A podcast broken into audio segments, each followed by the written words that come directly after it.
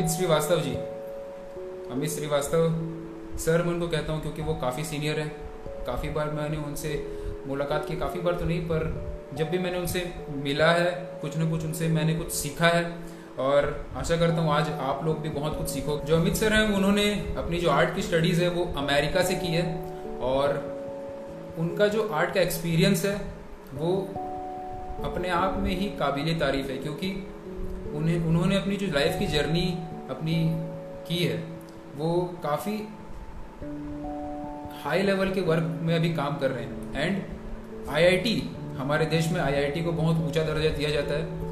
पर अमित सर ने अपनी आईआईटी की स्टडीज़ को छोड़ के, उनका इतना पैशन था आर्ट को आर्ट के प्रति, कि उन्होंने अपना जो करियर है, अपना जो फ्यूचर है, उसमें, उसको आर्ट में बनाया है और काफ़ी अच्छे लेवल पर वो काम कर रहे हैं। एंड काफ़ी इंस्पायर्ड रहता हूँ मैं उनसे। एंड जब भी मैंने उनसे मुलाकात की है he is a such a nice person and आज आप लोगों को भी पता चलेगा आज आप लोग भी बहुत कुछ सीखोगे। सो so, जैसे कि मैं हमेशा कहता हूँ pen and diary always keep a pen and diary whenever you are attending my sessions come with pen and diary because so many information will be share important है कि आप सब कुछ नोट करते चलो। नोट डाउन करना ज़रूरी है दोस्तों नोट डाउन करना ज़रूरी है। So very important to note down the things that we that you feel it's important to you because क्या होता है ना, जब हम देखते हैं तो वो चीज़ें ईजी लगती हैं और अच्छी लगती हैं, पर टाइम के साथ हम भूल जाते हैं। आप एक सेपरेट डायरी बनाओ जिसमें आप हमेशा आर्ट की चीज़ें, जो आपको आर्ट रिलेटेड चीज़ें, आपको पता चलती हैं आर्ट रिलेटेड चीज़ें जो आप सभी आर्टिस्ट से सीखते हो और वो आपको लगता है कि आपको इंस्पायर कर रही है तो उसको हमेशा हम लिख के रखो ताकि आपको उसको उसको अगर कभी देखो फ्यूचर में डेली भी आपको देखनी चाहिए। प्लस, अगर आप डेली वर्क करते करते कभी ऐसा आता है, काफ़ी टाइम बाद अपनी डायरी को वापस देखते भी हो तो एक सडन स्पार्क मिलता है। सडनली वो टाइम में वापस जा सकते हो कि मैंने हाँ इस टाइम में मैंने ये सब चीज़ें रिकॉर्ड की थी, वो सब चीज़ें पे मुझे काम करना है। कितने लेवल तक मैंने काम कर लिया और किस लेवल तक मुझे काम करना बचा है, सब कुछ आपको डायरी में पता चलेगा। और एज एन आर्टिस्ट हमको तो पसंद ही है कॉपी पेन में कुछ ना कुछ करते रहना। मैनुअली हम राइटिंग करना हमें बहुत, वैसे भी पसंद होता है। सो so, फ़ोन पे भी रिकॉर्ड कर सकते हो बट अगर आप खुद लिखोगे ना तो वो चीज़ें याद रहती हैं। सो इट्स रियली इंपॉर्टेंट कि आप मैनुअली उस चीज़ को लिखो। Get ready for an amazing session दोस्तों।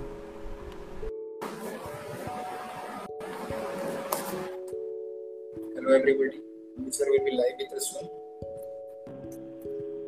Hello sir, good evening. Hi Rahul good evening sir कैसे हो आप? गुड इवनिंग मैं बिल्कुल ठीक हूँ। आप कैसे हो? मैं बहुत बढ़िया सर। uh, आवाज़ ठीक आ रही है आपको?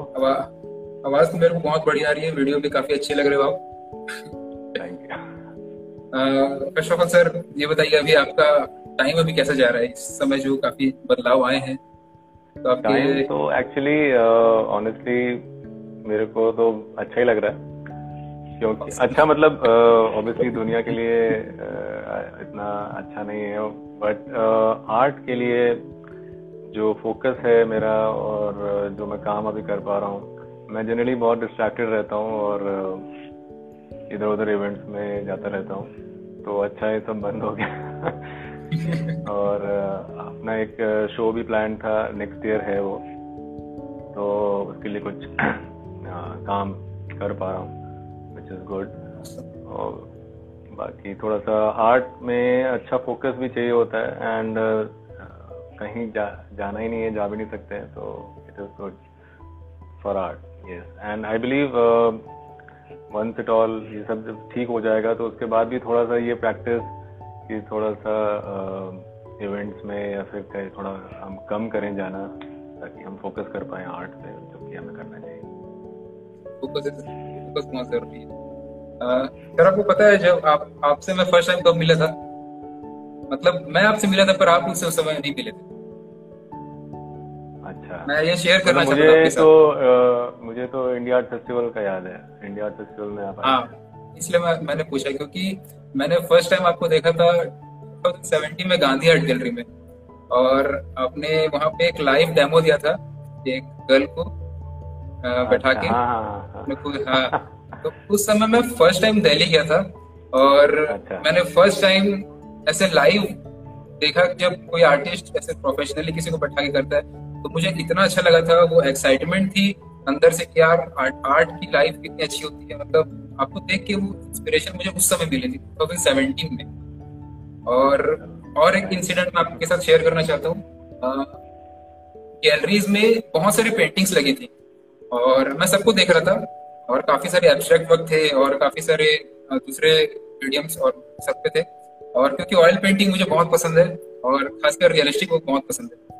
तो एक बहुत छोटा सा वर्क लगा था स्टिल लाइफ पे। और वो एक चाय का कप था, जितना मुझे याद है, वो चाय का कप था। और मैं कम से कम थर्टी मिनट्स सिर्फ़ उस पेंटिंग के सामने खड़ा था। और मैं बस ये सोच रहा था कि मुझे ऐसा बनना है, मुझे अपने आर्ट वर्क में ऐसा जो ये बात है ये लानी है मुझे। उस समय से मैं आपसे इंस्पायर्ड हूँ सर और तब से मैं आपको फॉलो कर रहा हूँ और तब से मैं चाहता था कि आपके साथ मैं सेशन कर सकूँ। तो thank you so much sir मेरा ये रिक्वेस्ट एक्सेप्ट करने के लिए। Thank you thank you thank you आज मेरे साथ मुझे भी बहुत बहुत सीखने को मिलेगा आप भी बहुत बढ़िया कर रहे हो जो आपके यूट्यूब ट्यूटोरियल्स हैं फॉर ऑल दी जो हमारे स्टूडेंट्स हैं उनके लिए I think it's a very good thing that you are doing तो आप बस आप दिल्ली में हैं? आप दिल्ली से बाहर मैं भी रायगढ़ छत्तीसगढ़ में। दिल्ली बस में कुछ इवेंट्स होते हैं कुछ आर्ट फेस्ट होते हैं तभी मैं आता हूँ। ओके सर स्टार्ट करते हैं। हाँ जी। तो आपकी एक्सपीरियंस से स्टार्ट करते हैं कि आपने किस उम्र में आ, आपको लगा कि आपके अंदर एक आर्टिस्ट है और मुझे मतलब एक फीलिंग होती कि नहीं यार मेरे अंदर वो आर्टिस्ट है मुझे आर्ट में फोकस करना है। किस उम्र में आपको ऐसा फीलिंग आया था पहली बार? आर्ट पे फोकस करना है मतलब एज अ करियर या मतलब नहीं अगर क्योंकि बचपन में तो करियर तो दिमाग में नहीं होता। हाँ, बचपन मतलब बना तो मैं पोर्ट्रेट बचपन से रहा हूँ आठ नौ साल का था तब से। बट उस टाइम ऐसा आर्ट को लेके कभी बिल्कुल सोचा ही नहीं सब बनाते थे तो मज़ा आता है तो बना रहे थे। और कर, तब हमारा स्कूल में भी और आर्ट पे इतना फोकस नहीं था तो नॉर्मली इंजीनियरिंग साइड पे भी मेरा इंटरेस्ट था तो इंजीनियरिंग की तरफ़ चले गए। बट जब इंजीनियरिंग के कुछ फाइनल ईयर्स थे, तब दोबारा एक बार फिर से स्केचिंग करना स्टार्ट किया और फिर फिर जब भी टाइम मिलता था तो बनाता था मैं। और वहाँ से थोड़ा सा स्टार्ट हुआ और मज़ा आने लगा और मैं ये कहूँगा, जब जॉब कर रहे थे तो आठ नौ साल जब जॉब कर चुका था मैं तो उस टाइम एक टीचर के साथ मेरी मुलाकात हुई और वहाँ से जो चीज़ बढ़नी शुरू हुई, उसमें वो फिर मैं उसको रोक नहीं पाया और उसके बाद भी मेरे को तीन चार साल लगे तब ऐसे ख्याल आने लगे थे कि भाई नौकरी के साथ कर कर सकते हैं और नौकरी के साथ हो नहीं सकता हो नहीं सकता है। मतलब मैं नहीं कर पाया और मैं चाहता था कि इसको और टाइम दिया जाए और तरीके से मैं इसको सीखूं और और आगे लेके जाऊँ। और फिर एक पॉइंट पे जब ऐसा लगा कि कुछ कर सकते हैं इसको लेके क्योंकि ये सारे क्वेश्चंस तो होते ही हैं। लोग भी आपको बोलेंगे कि डिफ़िकल्ट है और हर तरह के आपको एडवाइस दिए जाएँगे। पार्ट टाइम कर लो वीकेंड पे कर लो और तो बट ऑनेस्टली मैं बिल्कुल उस टाइम बिल्कुल ऐसा हो गया था कि हमें यही करना है और बस ये देखना था कि कैसे करना है। Obviously you have to plan कि आप यू नो अपने एजुकेशन जो आप अगर आर्ट में एजुकेशन लेना चाहते हैं बिकॉज़ आई वॉन्टेड टू मैं सीखना चाहता था फिगर ड्राइंग और ह्यूमन फिगर्स पर्टिकुलरली उसके लिए मैंने प्रॉपरली एक स्कूल देखा और टीचर को देखा फिर उनका काम देखा उनका करिकुलम देखा।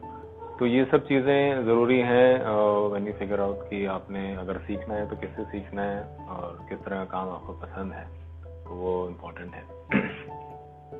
बस उसके बाद हाँ, बताइए। जैसे आर्ट से रिलेटेड काफ़ी सारे एक्सपीरियंस होते हैं जो बहुत अच्छे होते हैं। जैसे मेरा क्या था? मेरा एक एक्सपीरियंस ये था कि आर्ट के कारण काफ़ी कंपटीशन में जाने का मौका मिलता था स्कूल के टाइम और काफ़ी कैंप्स वगैरह में जाने का मौका मिलता था तो वो जो एक्सपीरियंस था वो काफ़ी अच्छा था. मतलब मज़ा आता था कि उसके आर्ट के कारण मैं इतनी जगह जा पा रहा हूँ. तो आपकी लाइफ में कोई ऐसा एक्सपीरियंस स्कूल टाइम में या कॉलेज टाइम में कि आपको आर्ट के होने के कारण कोई बेनिफिट मिला वैसा कुछ? बेनिफिट बस ये था कि uh, मेरे घर के पास वो था Safdarjung flying club of India तो वहाँ पे हर साल हॉट एयर बलून्स का एक शो होता था, जहाँ पे इंडिया से और बाहर से भी पार्टिसिपेंट्स आते थे और सुबह बहुत जल्दी पाँच बजे, साढ़े पाँच बजे वहाँ पे शुरू हो जाता था। और जो हॉट एयर बलून्स जो हॉट एयर से राइज करते हैं। सो उसके साथ वो लोग एक पेंटिंग कंपटीशन भी ऑर्गेनाइज करते थे। तो उसमें जाया करता था मैं। और बस जाके बनाता था और इतने पास से उनको देखना वो एक अपने आप में एक एक्सपीरियंस होता है। और खैर उसमें जो बैठ उसमें मन भी करता था कि उसमें बैठ के चला जाऊँ लेकिन हम बना रहे होते थे। तो वो एक्सपीरियंस अपने आप में बहुत मज़ेदार था उसको देख के वो वो चीज़ लाइव चीज़ बनाना बच्चे थे। फिर एक बार क्या हुआ कि उसमें एक कॉन्सोलेशन प्राइज भी मिल गया तो बस और अच्छा लगा। तो that was one thing and उसके अलावा ज़्यादा कॉम्पिटिशन में मैं जाता नहीं था बाकी this was a good experience जो कि मुझे याद है। स्पीकर को थोड़ा पास कर लीजिए। मुझे आवाज़ आ रही है बट जस्ट व्यूअर्स को थोड़ी स्लो आ रही है। अच्छा ठीक है। uh, मैं थोड़ा सा अभी बढ़िया आ रही है। अभी बढ़िया आ रही थी। जब आप आगे आए थे तो अच्छी आ रही थी। uh, अच्छा सर आपने कॉलेज में आपने डिसाइड किया कि आपको अब जाना है ये सब चीज़ें थी आईआईटी में आपका जाना कैसा हुआ? मतलब एकदम हटके हो गया। आपने बताया कि आप हाँ तो वही मैं कह रहा हूँ कि स्कूल में ही जैसे आर्ट एज ए जैसे आजकल तो नाइन्थ टेंथ में आर्ट का आर्ट का सब्जेक्ट होता है बट उस टाइम हमारे हमारे उसमें नहीं था और इतना कोई बढ़ावा भी किसी ने नहीं दिया और सोचा भी नहीं और स्कूल में सब्जेक्ट भी नहीं था। तो ऑब्वियसली इंजीनियरिंग साइड पे भी मेरा इंटरेस्ट था तो नेचुरली इलेवेंथ में साइंस ली और फिर इंजीनियरिंग की प्रिपरेशन में लग गया। तो उस टाइम ऐसा सोचा नहीं बट कई बार ट्रैवल करते थे और म्यूजियम्स जाते थे। तो जैसे लूव्र में गया मैं पेरिस में तो वहाँ पे पेंटिंग्स को देखा तो एक बार ऐसा लगा कि, क्योंकि मैं ड्रॉ तो करता ही था तो ऐसा लगा कि ऐसा बनाना चाहता हूँ मैं। तो वो अभी भी एक एक ड्रीम है कि उस लेवल पे ओल्ड मास्टर्स के लेवल पे अगर आप बना सकें, क्योंकि मेरे हिसाब से तो एक जर्नी है ये। तो खैर तो वो वो चीज़ वहाँ पे ख़त्म हो गई। मतलब आर्ट इंजीनियरिंग की प्रिपरेशन करी और फिर इंजीनियरिंग में चले गए। और जैसे मैंने बताया कि फाइनल ईयर्स में फिर एक बार शुरू हुआ ये स्केचिंग मेरा। और कुछ साल जब वर्क कर चुका था मैं तो इतना फिर मैंने उसको डिसाइड किया कि आई टेक इट फॉरवर्ड क्योंकि ना सर? काफ़ी लोग मुझसे पूछते हैं कि जैसे अब हम जॉब कर रहे हैं या फिर हम इस फ़ील्ड में आ चुके हैं तो हम फिर से शुरू करें क्या? उनको काफ़ी मन होता है पर वो, वो हिम्मत जुटा नहीं पाते कि अब इतना आगे हम आ चुके हैं तो जाए कि नहीं जाए। तो आपके लिए वो कैसा रहा था? बिल्कुल ठीक कह रहे हो आप। तो वही मैं आपको बता रहा था कि जैसे आठ नौ साल हो गए थे जॉब को तब मुझे लगा कि मुझे ये करना है। बट उसके बाद भी चार साल लगे छोड़ने में।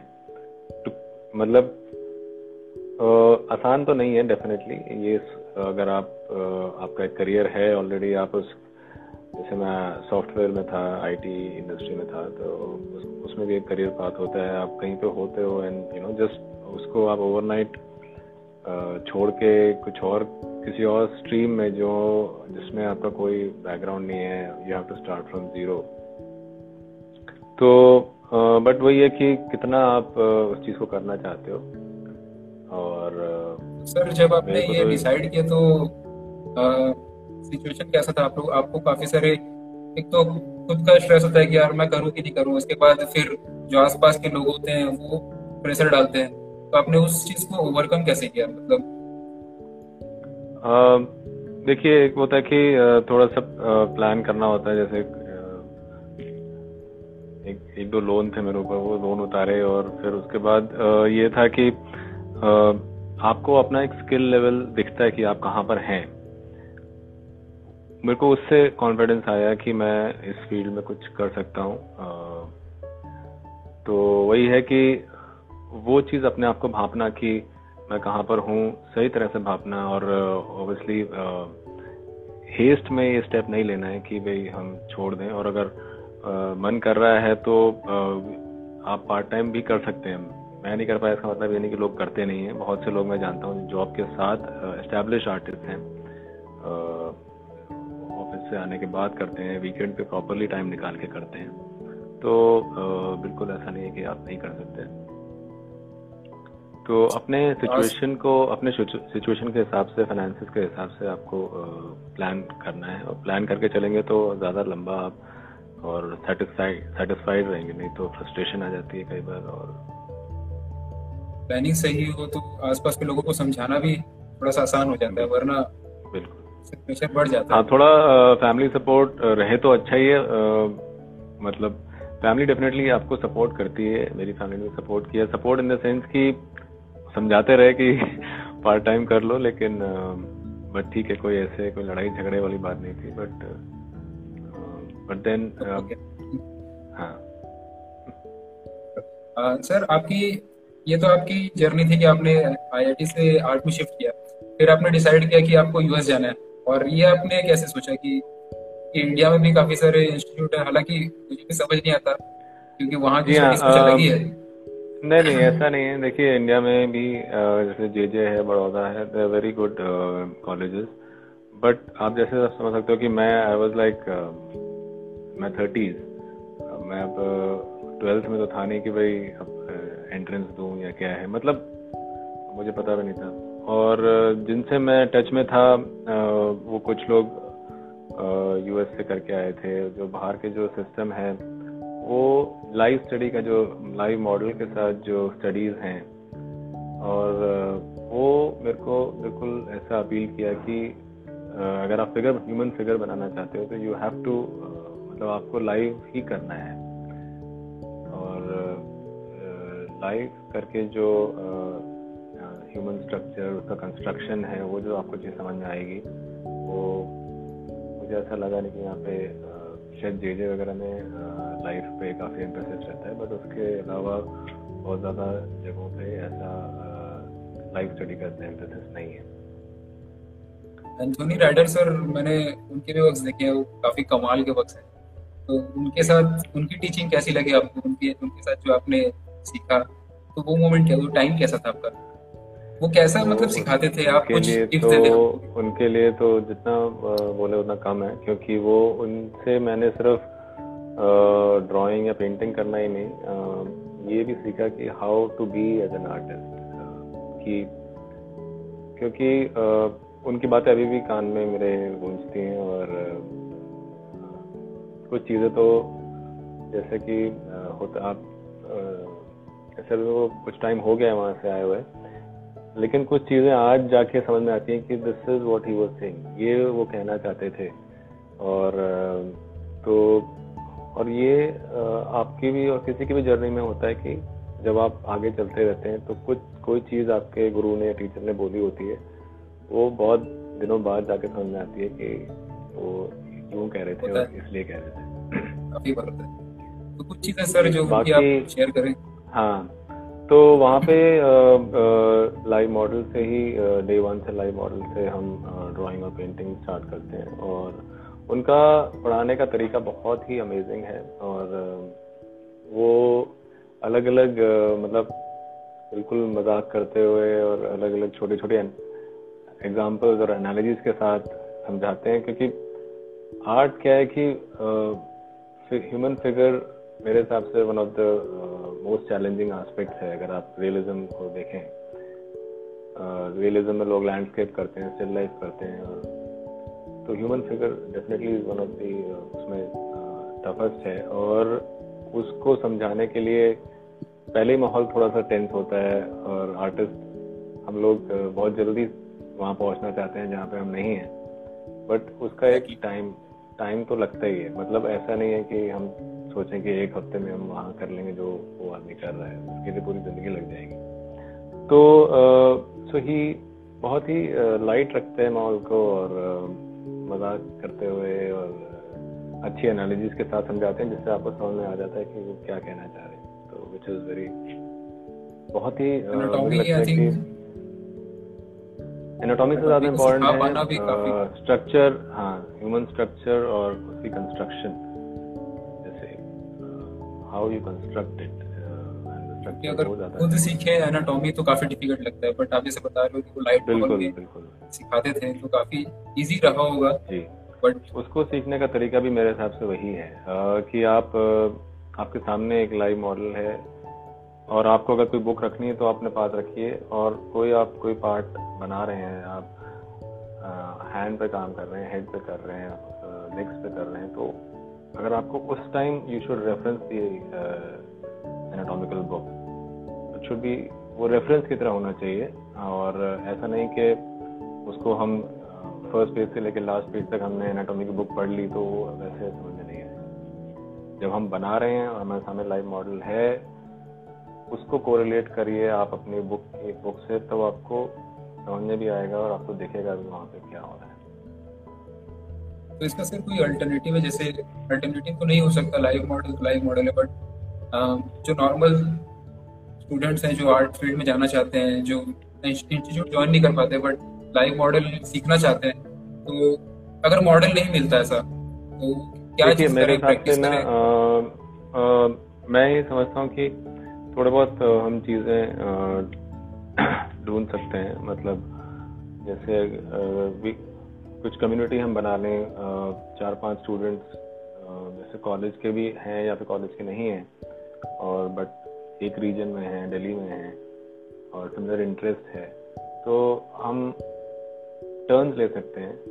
चार पाँच स्टूडेंट वीकेंड वो जो स्टूडेंट्स हैं वीकेंड पे मिल सकते हैं सैटरडे संडे में, और they can pose for each other आप समझ रहे हैं क्योंकि आप आ, माने या ना माने उसका कोई आ, वो तोड़ नहीं है। मतलब आप अगर हेड भी बना रहे हैं पोर्ट्रेट बना रहे हैं तो लाइफ से बनाएँगे तो आपकी जो नॉलेज है बिकॉज़ आप उस समय हेड को थ्री डायमेंशन में देख रहे हैं। आप साइड से जाके देख सकते हैं आप हर तरफ़ से देख सकते हैं कि यहाँ पे क्या प्रोपोर्शन है क्या हो रहा है। फ़ोटो से आप बना रहे हैं तो आपको एक ही एंगल दिख रहा है। उसमें आपकी कोई आर्टिस्टिक ग्रोथ नहीं हो रही। है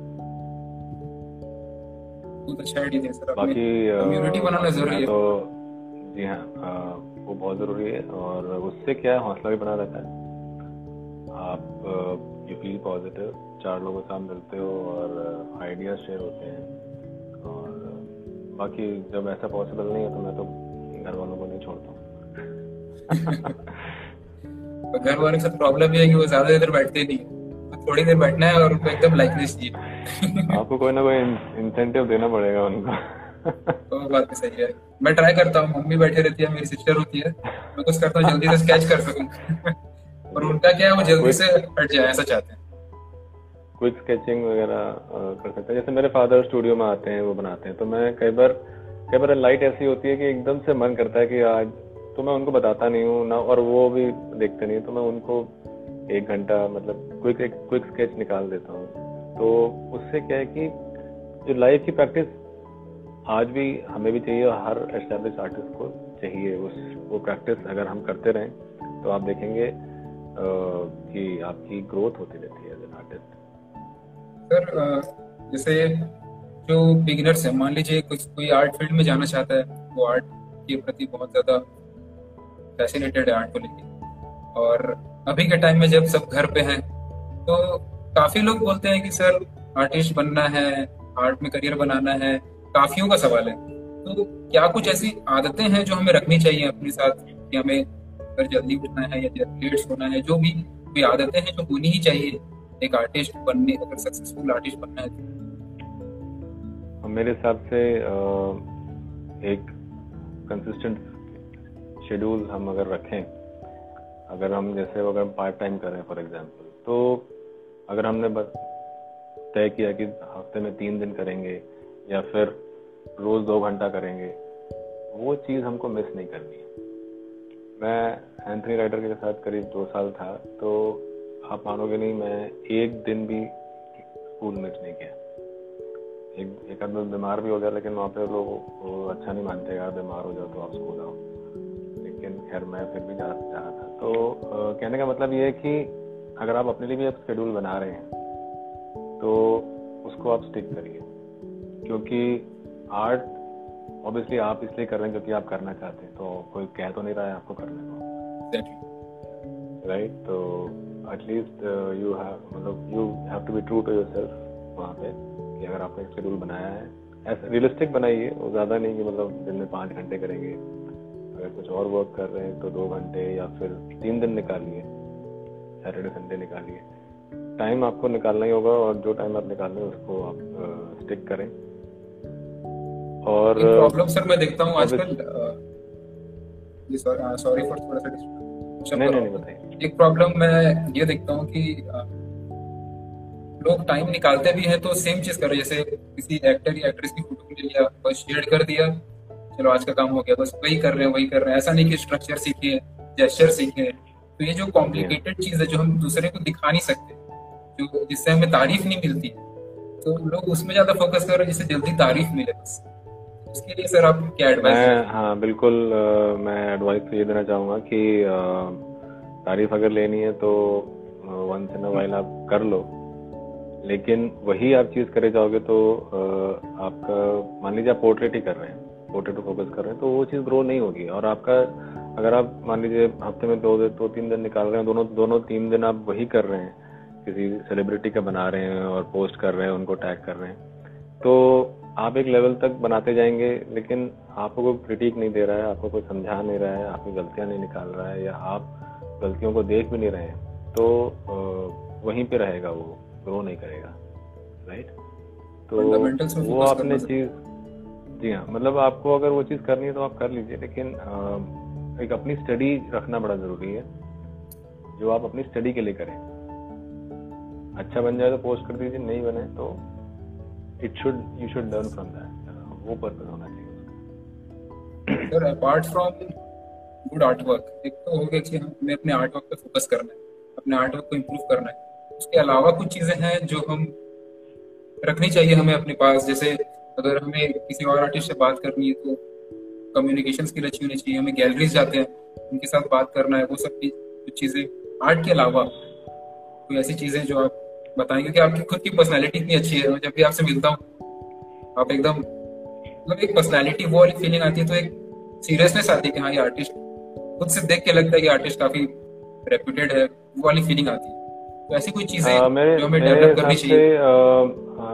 नहीं मतलब इतना देखिए मतलब एक अच्छा आर्टिस्ट से पहले एक अच्छा इंसान होना ज़रूरी है, जो कि अगर आप हैं तो कम्युनिकेशन वगैरह वाली बात तो अलग है जो भी है लैंग्वेज जो भी आपकी प्रेफर्ड लैंग्वेज है, उसमें आप बात कर सकते हैं। और बट क्या है कि वही मैं कहूँगा कि एक लेवल तक अपने पहले हमें हमेशा अपने आर्ट पे फोकस करना है कि जो भी हम बना रहे हैं, जो भी जॉनर है रियलिज्म है एब्स्ट्रैक्ट में कर रहे हैं, चाहे जो भी कर रहे हैं, पहले उसको ये देखना कि वो ग्रो हो। मेरा अपना आर्ट ग्रो हो। क्योंकि मैंने मैंने भी कई आर्टिस्टों को देखा है क्लोजली उन्होंने एक दो साल में बहुत ज़्यादा वो जॉब भी करते थे, बहुत ज़्यादा मेहनत करी, उन्होंने बहुत वर्क किया। और वर्क करने, और कोई दो रास्ते नहीं है वर्क ही करना है आपको। तो पहले एक लेवल तक लेके आइए, क्योंकि आर्ट तो हमारा ग्रो हो गई। आपका भी और आपके स्टूडेंट्स हैं, सबका आर्ट ग्रो होगा ओवर दी ईयर बट अगर हम किसी से बात करने जा रहे हैं गैलरी के साथ, या हम शो करने जा रहे हैं तो मैं समझता हूँ कि एक लेवल पे होना चाहिए थोड़ा सा नॉवेस ना दिखे वो। तो जब तक अगर आपको लग रहा है कि उस लेवल पे नहीं है तो पहले वहाँ पे हम उसको लेके जाएँ। उसके बाद लोगों से नेटवर्क करें, अच्छे आर्टिस्ट मतलब एक फाइनली आपका नेटवर्क भी आपका बहुत इम्पोर्टेंट चीज़ है उसी पे आता जी उसी पे आता जैसे अब मैं इंडिया फेस्ट पे गया आपसे मुलाकात हुई आपसे बात हुई आपके वर्क को देखा मैंने आपसे उस समय पूछा भी था कि सर ये कलर्स कैसे ला सकते हैं अपन? तो ये सारी चीज़ें तब मैंने सीखी जब मैं आपसे मुलाकात की मैंने आपसे।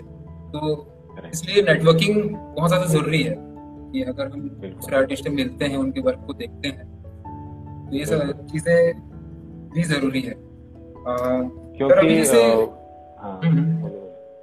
मतलब जैसे आप अच्छे आर्टिस्ट मिलेंगे या फिर अच्छी गैलरी में आप जाते हैं गैलरी ओनर से मिलते हैं सो ऑब्वियसली वो भी आपको एडवाइस देंगे बिकॉज़ आप उनका जो इतने सालों का एक्सपीरियंस है वो उसका जो एक निचोड़ है वो कई बार वो चीज़ बताते हैं कि किस तरह से आपको काम करना चाहिए, आप अपने अपने काम में कहाँ इम्प्रूवमेंट कर सकते कर सकते हैं?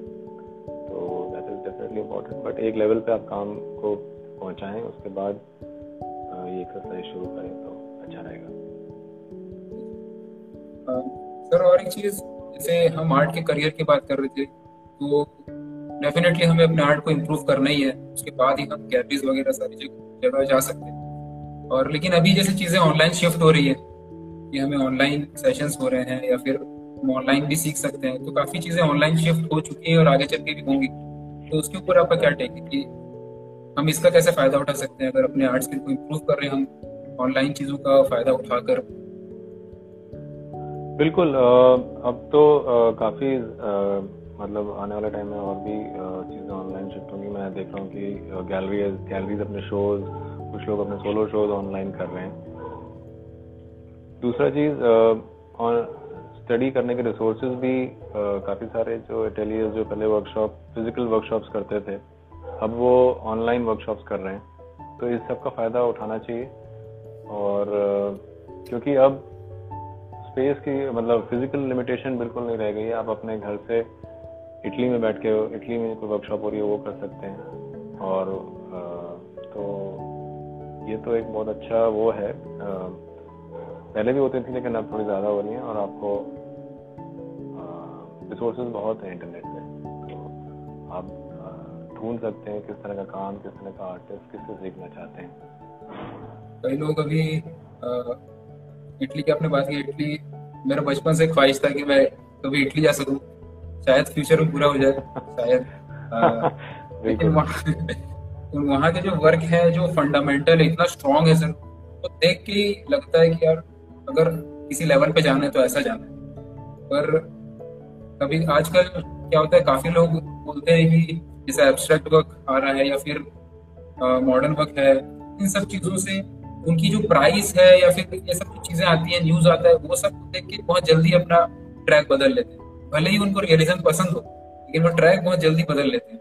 तो मैं उनको समझाता हूँ कि फ़ील्ड इसमें भी है रियलिज्म में बट आप ये सब न्यूज़ में, ये क्विक चीज़ों को देख के आप इतनी जल्दी अगर पलटोगे तो बहुत डिफ़िकल्ट होगा आगे चल तो आप इन, इन, इनको क्या अपने तरफ़ से आप बोलना चाहेंगे? कि आप खुद एक रियलिज्म में काफ़ी अच्छे लेवल पे आपको भी कभी मन किया होगा एब्स्ट्रैक्ट वर्क करने का? नहीं ऐसा अभी तक तो ऐसा नहीं हुआ है। आ, लेकिन मैं ये कहूँगा कि आ, ये मतलब कोई यू यू समझ लीजिए कि अगर कोई आदमी स्विमिंग अच्छी करता है, और आप क्योंकि इंडिया में है तो आप बोल रहे हैं, अरे इंडिया में तो क्रिकेट ही चलता है। तुम एक काम करो, तुम क्रिकेट खेलो। और वो स्विमिंग तो अच्छी करता है, लेकिन वो स्विमिंग छोड़ के क्रिकेट में लग जाए तो वो कोई सेंस नहीं है मेरे हिसाब से। आपको समझना है, और जो आप दे सकते हैं, वो आप ही दे सकते हैं। रियलिज्म में भी बहुत लोग हैं एब्स्ट्रैक्ट में भी, और मॉडर्न में बहुत लोग हैं। लेकिन हर आदमी हर आर्टिस्ट अपना यूनिक चीज़ देता है। आर्ट को जो अपने दिल से बनाता है वो। तो वो जो भी आपका कंट्रीब्यूशन है वो आ, आप ही दे सकते हैं। तो you have to remember that कि इधर उधर मतलब जो आपका फ़र्स्ट लव है यू हैव टू मतलब मेरा रियलिज्म था और रियलिज्म अभी भी है। हमारे अपने स्टाइल में फ़र्क आ जाता है और हर आर्टिस्ट के आप किसी भी आर्टिस्ट को ले लीजिए रेमब्रांड को ले लीजिए आप। उसका जो पेंटिंग करने का स्टाइल था, वो throughout is life change होगा so that that that happen और जैसे मैं आई एम ऑल्सो मैं थोड़ा सा ब्लूज ब्लूजर्स की तरफ़ जा रहा हूँ। तो वो होता है लेकिन सिर्फ़ इसलिए, और मैं ये नहीं कह रहा, अब रजा ने भी पूरा एक पहले कुछ और तरह की पेंटिंग और ड्राइंग वो भी पोर्ट्रेट्स और फिगर्स बनाते थे और उसके बाद डिफरेंट उनका वर्क है। बट अगर आपको फील होता है आपको अपने अंदर से वो करने का मन है तो ज़रूर करिए। लेकिन ऐसा नहीं कि कोई बोले कि वो चीज़ ज़्यादा बिक रही है अब ज़्यादा पैसे की ज़्यादा उसमें अच्छा पैसा मिल रहा है। तो तो सभी सभी फ़ील्ड में रियलिज्म का भी अपना फ़ील्ड है। वही चीज़ में सब सब मैं चाहता हूँ कि आपको मैं समझता हूँ कि अभी जी हाँ और रियलिज्म का बहुत स्कोप इसलिए बिकॉज़ बहुत अच्छा रियलिज्म मुझे यहाँ पे होता अनफॉर्चुनेटली नहीं दिख रहा है कि बहुत उमदा लेवल का रियलिज्म हो रहा हो। तो मैं तो समझता हूँ कि बहुत अच्छा स्कोप है यहाँ पे कि लोगों को एक हाई लेवल का रियलिज्म दिखाया जाए। और बस मेरे हिसाब से वही आपके वर्क में भी तो सर मैंने एक एस्थेटिक एस्थेटिक सेंस भी देखा है। आपके वर्क में आपके कलर्स आपकी जो कॉम्पोजिशन है, आपका जो एस्थेटिक सेंस है, वो काफ़ी चीज़ें एक आर्ट में जो चाहिए, जो एक अपीलिंग नेचर होता है आर्ट का कि उसको देख के अट्रैक्शन आता है। वो चीज़ मैं आपके वर्क में देखता हूँ क्योंकि आपने इसके ऊपर काफ़ी आपका एक्सपीरियंस है, आपने इसके ऊपर अच्छे से रिसर्च पढ़ाई की है, आपने बहुत सीखा है आपने प्रैक्टिस की है। बट अभी क्या हो रहा है कि फ़ोटो को सेम टू सेम कॉपी कर देना ही एक हाइयर स्टैंडर्ड कुछ लोग समझ रहे हैं। और यूट्यूब में भी मैंने ये चीज़ काफ़ी लोगों की नोटिस की है कि वो फ़ोटो को सेम उतार देते हैं उसके बाद वो एक्सपेक्ट करते हैं कि यार मैं बहुत अच्छे लेवल पहुँच गया हूँ खुद को वो सर्टिफिकेट देने लगते हैं। और जो लोग एक्चुअल आर्ट में नहीं है वो इस वो उनको और बढ़ा देते हैं कि बहुत अच्छा कर रहे हो। तो ऐसा करने से वो कितना डेवलप कर पाएँगे खुद? कहीं ना कहीं कुछ ना कुछ छूट जाएगा देखिए, फ़ोटो देखो फोटोग्राफी भी एक अपने लोग आर्ट लेवल पे फोटोग्राफी करते हैं। तो बात यह है कि आर्ट अगर आप चाहे फ़ोटो से बना रहे हैं, चाहे लाइव बना रहे हैं, कैसे भी बना रहे हैं, वो उसमें एक बात होनी चाहिए कि आपको वो छू जाए। तो हाइपर रियलिस्टिक पेंटिंग्स कर रहे हैं लोग हाइपर रियलिस्टिक पोर्ट्रेट्स और बहुत कुछ चीज़ कर रहे हैं। बट अगर उसमें वो बात नहीं है अगर मैं सिर्फ़ आपके स्किल की तारीफ़ कर रहा हूँ कि भाई हाँ भाई बहुत पेशेंस से बनाया होगा और ज़बरदस्त स्किल है विच इज़ ओके वो भी एक काबिल तारीफ़ काम है। लेकिन उसके बियॉन्ड होना चाहिए कहीं ना कहीं। आपको it should move you in certain way art has communicate art has to move you. uh, अगर वो आपसे बात नहीं कर रहा है या कोई और कहीं आपको लेके नहीं जा रहा है तो मेरे हिसाब से कुछ लैकिंग है उसमें। और बाकी नो डाउट जो चीज़ लोग हाइपर रियलिस्टिक काम कर रहे हैं उस उसमें जो पेशेंस और स्किल डेफिनेटली चाहिए होता है। बट मेरे हिसाब से अगर it has to be more than that खुद की फ़ोटो लेना सर मेरे ख्याल से वो भी काफ़ी ज़रूरी है कि अगर हम फ़ोटो से बना रहे तो खुद फ़ोटो खींचे तो वो बेहतर रहेगा। जी आपको क्या लगता है? ये मैं बिल्कुल मानता हूँ कि ठीक है इंटरनेट से फ़ोटो बहुत लोग उठाते हैं। शुरू में हमने भी उठाई थी और फ़िल्म स्टार्स के बनाए थे। बट अगर आप अपना वर्क उसको कहना चाहते हैं तो it has to be your photograph your own idea your own thought process composition that उसी टाइम आप उसको कम्प्लीटली अपना वर्क बोल पाएँगे। इंटरनेट पे बहुत सारे फोटोग्राफर्स की बहुत अमेजिंग फोटोग्राफ्स हैं मॉडल्स की फ़िल्म स्टार्स की सेलिब्रिटीज़ की। उनका बना के ऑब्वियसली जो देखने वाला है, उसको दिखेगा कि आपने एग्जैक्टली exactly वैसा बना दिया है। एंड इट उससे क्या होता है इमीडिएट इंस्टेंट ग्रेटिफिकेशन भी मिलता है विच इज़ फाइन लेकिन उस वर्क को आप अपना वर्क पूरी तरह से आप नहीं कह सकते। राइट तो मेरे हिसाब से अगर आप अपने फोटोग्राफ्स लें, अपने रेफरेंसेस लें, और एक आर्ट वर्क बनाएँ उसमें आपका क्या है कि मतलब आपकी एक आर्टिस्टिक सीन भी बढ़ेगी। किसी का बहुत अच्छा खींचा हुआ फोटोग्राफ लेके आप बना दोगे तो फोटोग्राफ अच्छा था तो और आपने एग्जैक्टली उतार दिया तो काम भी अच्छा आ जाए। फोटोग्राफी से आई थिंक कंपोजिशन भी स्किल डेवलप होती है कि हम खुद कंपोजिशन सेट करा बिल्कुल। एक चीज़ मैं आपसे भी पूछूँगा सर कि करियर को लेके आप अगर स्टूडेंट्स को बताएँ कि क्योंकि वो डाउट में रहते हैं उनको आर्ट के बारे में बहुत कुछ पता नहीं होता लेकिन वो जानना चाहते हैं लेकिन पता नहीं होने के कारण उनको ये डाउट रह जाता है कि यार जाए कि नहीं जाए करियर है कि नहीं है। जबकि काफ़ी सारे आर्टिस्ट जैसे आप हैं या फिर बहुत सारे अब तो एक्चुअली रियांश अब तो इनफैक्ट सीन बहुत चेंज हो गया है। अब तो पेरेंट्स चाहते हैं कि लोग उनका बच्चा मतलब स्कूल में भी प्रॉपरली आर्ट का एक स्ट्रीम होता है और स्कूल में होने लगा है और प्रॉपर करियर हैं आर्ट को लेके। अगर आप डिज़ाइन में जा, जा सकते हैं एडवर्टाइजिंग में मतलब पहले भी था लेकिन मेरे हिसाब से अब अवेयरनेस ज़्यादा है। बढ़ावा मिल गया। बिल्कुल और ऑनलाइन कोर्सेज और यूनिवर्सिटीज़ हैं नेशनल इंस्टीट्यूट डिज़ाइन है डिज़ाइन की यूनिवर्सिटीज़ हैं। और आप एनिमेशन में जा सकते हैं। पहले एनिमेशन मूवी में नहीं होती थी। So now you can go get into animation and illustration so I believe मतलब अब बहुत ज़्यादा एवेन्यूज़ हैं। बट एक बात आपको आपको दिल से एक चाहत होनी चाहिए और पहले आप एक लेवल पे उसको लेके जाएँ। उसके बाद कॉलेजेस और कोर्सेज के डेफिनेटली अब ऑप्शन बहुत ज़्यादा हैं पहले। मैं सुनना चाह रहा था क्योंकि काफ़ी लोग डिमोटिवेटेड थे। आपकी ये बात सुनने के बाद काफ़ी लोगों को मोटिवेशन मिल गया होगा। एटलीस्ट उनको पता है कि डायरेक्शन सही है बस मेहनत की ज़रूरत है। It's a great point thank you sir so much इस चीज़ को बताने के लिए। ओके सर आपसे जो जो मैंने आज मुझे पूछना था वो मैक्सिमम पॉइंट्स मैंने कवर कर लिए आई होप कि बहुत कुछ लोगों को सीखने को मिला होगा। सेशन को और लंबा नहीं करेंगे लेकिन एक लास्ट कुछ सवाल है जो आपको जल्दी जल्दी देने हैं।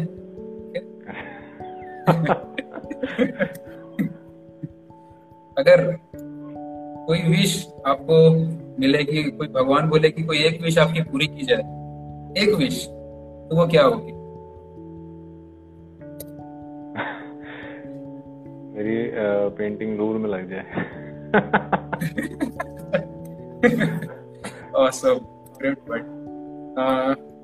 Detailed long hour works versus quick sketches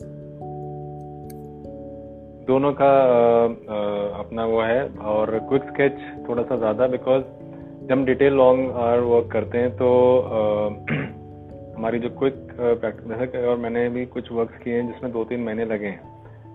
तो उसके बाद जो क्विक वो जो प्रैक्टिस होती है लाइव की या जो भी थोड़ी सी ना रस्टी हो जाती है मतलब आपको लगेगा थोड़ा जंग लग गया। तो ये क्विक स्केचिंग का तो एक रूटीन होना ही चाहिए, हफ़्ते में एक आध बार बिल्कुल आप बैठ के दो तीन घंटा क्विक स्केचेस बनाएँ और उससे क्या है कि आपका मशीनरी जो है एकदम सही रहेगी। Outdoor painting versus studio studio में बहुत आराम है। आउटडोर थोड़ा टफ है बट आपको मज़ा मज़ा किसमें अगर आपको ना चैलेंज है बिल्कुल। मज़ा तो आउटडोर में ही है। बहुत कुछ होता है उसमें यूज़र भी उड़ जाता है कभी कभी पेंटिंग उड़ जाती है। यूज़र उड़ता है बोले तो मैं मुझे बैंकॉक का याद आ गया। मैंने बैंकॉक की मूवी देखी तो उसमें? वो तूफ़ान में वो मेरे साथ तो एक्चुअली एक्चुअली हुआ है ये पेंटिंग जाके मतलब हम लेक साइड बना रहे थे और बहुत हवा चल रही थी। मच्छर भी काटते मतलब आउटडोर तो एक तरह से आप ऐसे हो कि आप जंगल में हो। प्रॉपर अगर आप कंट्री साइड जाओगे तो हवा भी होती है और लाइट भी बहुत जल्दी चेंज होती है। सो यू हैव टू बहुत जल्दी करना होता है, लेकिन उससे आपको लर्निंग बहुत होती है, क्योंकि आपको एक चीज़ क्विक क्विकली कैप्चर करनी है। और, बहुत मज़ा है उसमें। ग्रुप ग्रुप के साथ करें तो और भी अच्छा अगर आपको किसी एनिमल में कन्वर्ट किया जाए तो कौन सा ऐसी एनिमल है जिसमें आप चाहेंगे कि मुझे ऐसा रहना है?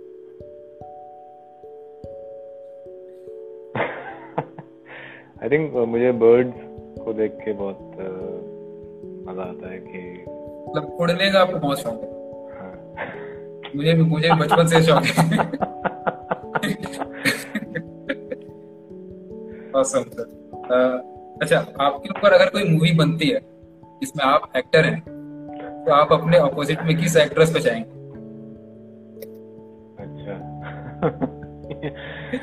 ये तो एक्चुअली हम्म। मतलब वो एक्ट्रेस तो इतनी बढ़िया नहीं है बट मुझे पसंद है नरगिस फाकरी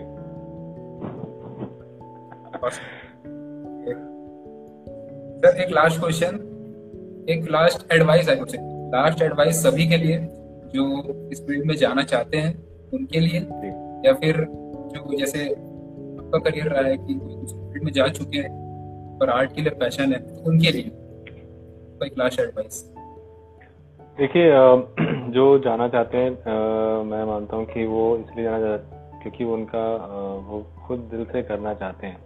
तो बिल्कुल भी टाइम की तरफ़ ना देखें कि कितना टाइम लग रहा है हमें, हम अभी ग्रो नहीं कर रहे हैं या कहीं पहुँचे नहीं हैं, हमें रिकॉग्निशन नहीं मिली है, इस तरह इस तरह की चीज़ को बिल्कुल ना देखें। ऑल दो किसी न किसी लेवल पर चाहिए होती है, पहले सिर्फ़ अपने वर्क को देखें। वर्क ग्रो करना चाहिए। फॉलोअर्स वगैरह वो सब बाद में ग्रो हो जाते हैं और वो कोई मापदंड है ही नहीं। सिर्फ़ आपका वर्क ही आपका वो है यार्ड स्टिक है और सिर्फ़ क्योंकि आप खुद ड्रॉ करना चाहते हैं पेंट करना चाहते हैं तो हमेशा ग्रोथ पे कि ये मेरा वर्क बेटर कैसे हो सकता है, उस चीज़ पे फोकस करें। कोई मेंटोर या कोई अपने फ्रेंड सर्कल ऐसा कम्युनिटी बनाएँ जो कि सपोर्टिव कम्युनिटी हो। एक दूसरे को अपना काम शेयर करें दिखाएँ तो वैसे उस तरह से आप ग्रो कर सकते हैं और दूसरा पार्ट जो क्या था जो जैसे जॉब कर रहे हैं या किसी फ़ील्ड में पढ़ चुके हैं उनको कॉन्फिडेंस नहीं आ रहा कि अब फिर से आर्ट को शुरू करें क्योंकि ऐसे काफ़ी लोग के सवाल रहते हैं काफ़ी ज़्यादा। वो आर्ट के लिए बहुत ज़्यादा एक्साइटेड रहते हैं कि मुझे करना है पर वो हिम्मत नहीं जुटा पाते। क्योंकि आपका एक्सपीरियंस है और आपने बहुत सारे चैलेंजेस इस लेवल पर पहुँच चुके हो। तो आप सही एडवाइस मेरे हिसाब से आ, मैं तो वही आ, अपना ही एक्सपीरियंस बता पाऊँगा कि आ, एक लेवल पे जब आपका आर्ट पहुंचेगा तो आपको खुद ही वो कॉन्फिडेंस आएगा आपको किसी से पूछने की ज़रूरत नहीं पड़ेगी। और मुझे भी कई बार लोग पूछते हैं कि मतलब सीरियस क्वेश्चन ऐसा होता है कि भाई मैं नौकरी छोड़ दूँ और आर्ट कर लूँ। तो ऐसा नहीं हर दो दो लोगों की कहानी सेम नहीं हो सकती। हो सकता है आपको मुझसे ज़्यादा सक्सेस मिले या मेरे अभी कोई सक्सेस वाली बात भी नहीं मतलब तो स्टार्ट ही है कहानी। लेकिन कहने का मतलब ये है कि आ, किसी और को देख के हम नहीं कर सकते हैं। हमारे अंदर से वो कॉन्फिडेंस ज़रूर आएगा वो आवाज़ आएगी कि अब मैं इसको इसमें कुछ कर सकता हूँ। उस लेवल पे जिस लेवल पे आपकी नौकरी में आप चीज़ें जो आराम है वो सब हो सकता है वो नहीं आए आपको कुछ सेक्रीफाइसेस भी करने पड़ेंगे। बट वो आप खुशी से करेंगे क्योंकि ये चीज़ आप करना चाहते हैं। तो आज इसके ग्रुप के लोग हैं सबको मोटिवेशन आपने दिया। एंड अब इस वीडियो को एंड कर देंगे वन आवर में अपने आप ये वीडियो सेशन कट जाता है क्योंकि इसकी टाइम नहीं तो अच्छा। वीडियो को वीडियो को एंड करते हैं sir thank you so much sir thank you thank you Reyansh और all the best to you thank you so much sir looking forward to see you again किसी art fest में या किसी fest में अगर। बिल्कुल बिल्कुल। एंड करते हैं sir thank you so much bye bye bye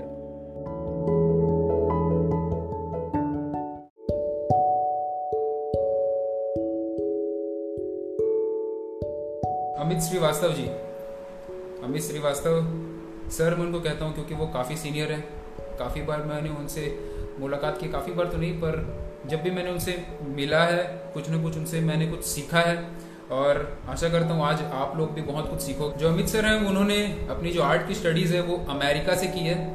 और उनका जो आर्ट का एक्सपीरियंस है, वो अपने आप में ही काबिल तारीफ़ है, क्योंकि उन्हें, उन्होंने अपनी जो लाइफ की जर्नी अपनी की है, वो काफ़ी हाई लेवल के वर्क में अभी काम कर रहे हैं। एंड आईआईटी हमारे देश में आईआईटी को बहुत ऊँचा दर्जा दिया जाता है।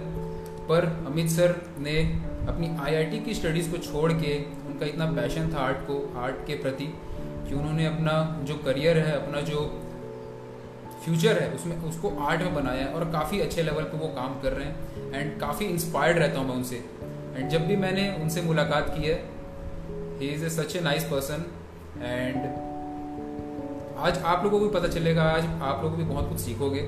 सो so, जैसे कि मैं हमेशा कहता हूँ pen and diary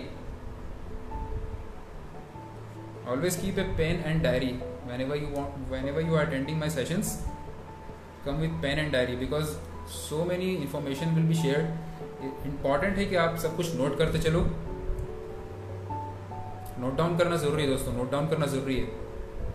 So very important to note down the things that we that you feel it's important to you because क्या होता है ना, जब हम देखते हैं तो वो चीज़ें ईजी लगती हैं और अच्छी लगती हैं, पर टाइम के साथ हम भूल जाते हैं। आप एक सेपरेट डायरी बनाओ, जिसमें आप हमेशा आर्ट की चीज़ें, जो आपको आर्ट रिलेटेड चीज़ें, आपको पता चलती हैं आर्ट रिलेटेड चीज़ें जो आप सभी आर्टिस्ट से सीखते हो, और वो आपको लगता है कि आपको इंस्पायर कर रही है तो उसको हमेशा हम लिख के रखो, ताकि आपको उसको उसको अगर कभी देखो फ्यूचर में डेली भी आपको देखनी चाहिए प्लस अगर आप डेली वर्क करते करते कभी ऐसा आता है काफ़ी टाइम बाद अपनी डायरी को वापस देखते भी हो तो एक सडन स्पार्क मिलता है। सडनली वो टाइम में वापस जा सकते हो कि मैंने हाँ इस टाइम में मैंने ये सब चीज़ें रिकॉर्ड की थी वो सब चीज़ें पे मुझे काम करना है। कितने लेवल तक मैंने काम कर लिया और किस लेवल तक मुझे काम करना बचा है सब कुछ आपको डायरी में पता चलेगा। और एज एन आर्टिस्ट हमको तो पसंद ही है कॉपी पेन में कुछ ना कुछ करते रहना। मैनुअली हम राइटिंग करना हमें बहुत वैसे भी पसंद होता है। सो so, फ़ोन पे भी रिकॉर्ड कर सकते हो बट अगर आप खुद लिखोगे ना तो वो चीज़ें याद रहती हैं। सो इट्स रियली इंपॉर्टेंट कि आप मैनुअली उस चीज़ को लिखो। Get ready for an amazing session दोस्तों।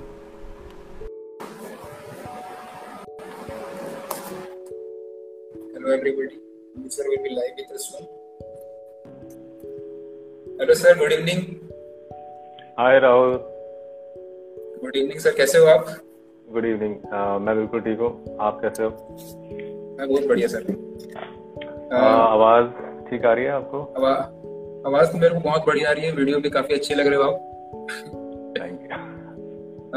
फ़र्स्ट ऑफ़ ऑल सर ये बताइए अभी आपका टाइम अभी कैसा जा रहा है? इस समय जो काफ़ी बदलाव आए हैं तो टाइम तो एक्चुअली ऑनेस्टली मेरे को तो अच्छा ही लग रहा है।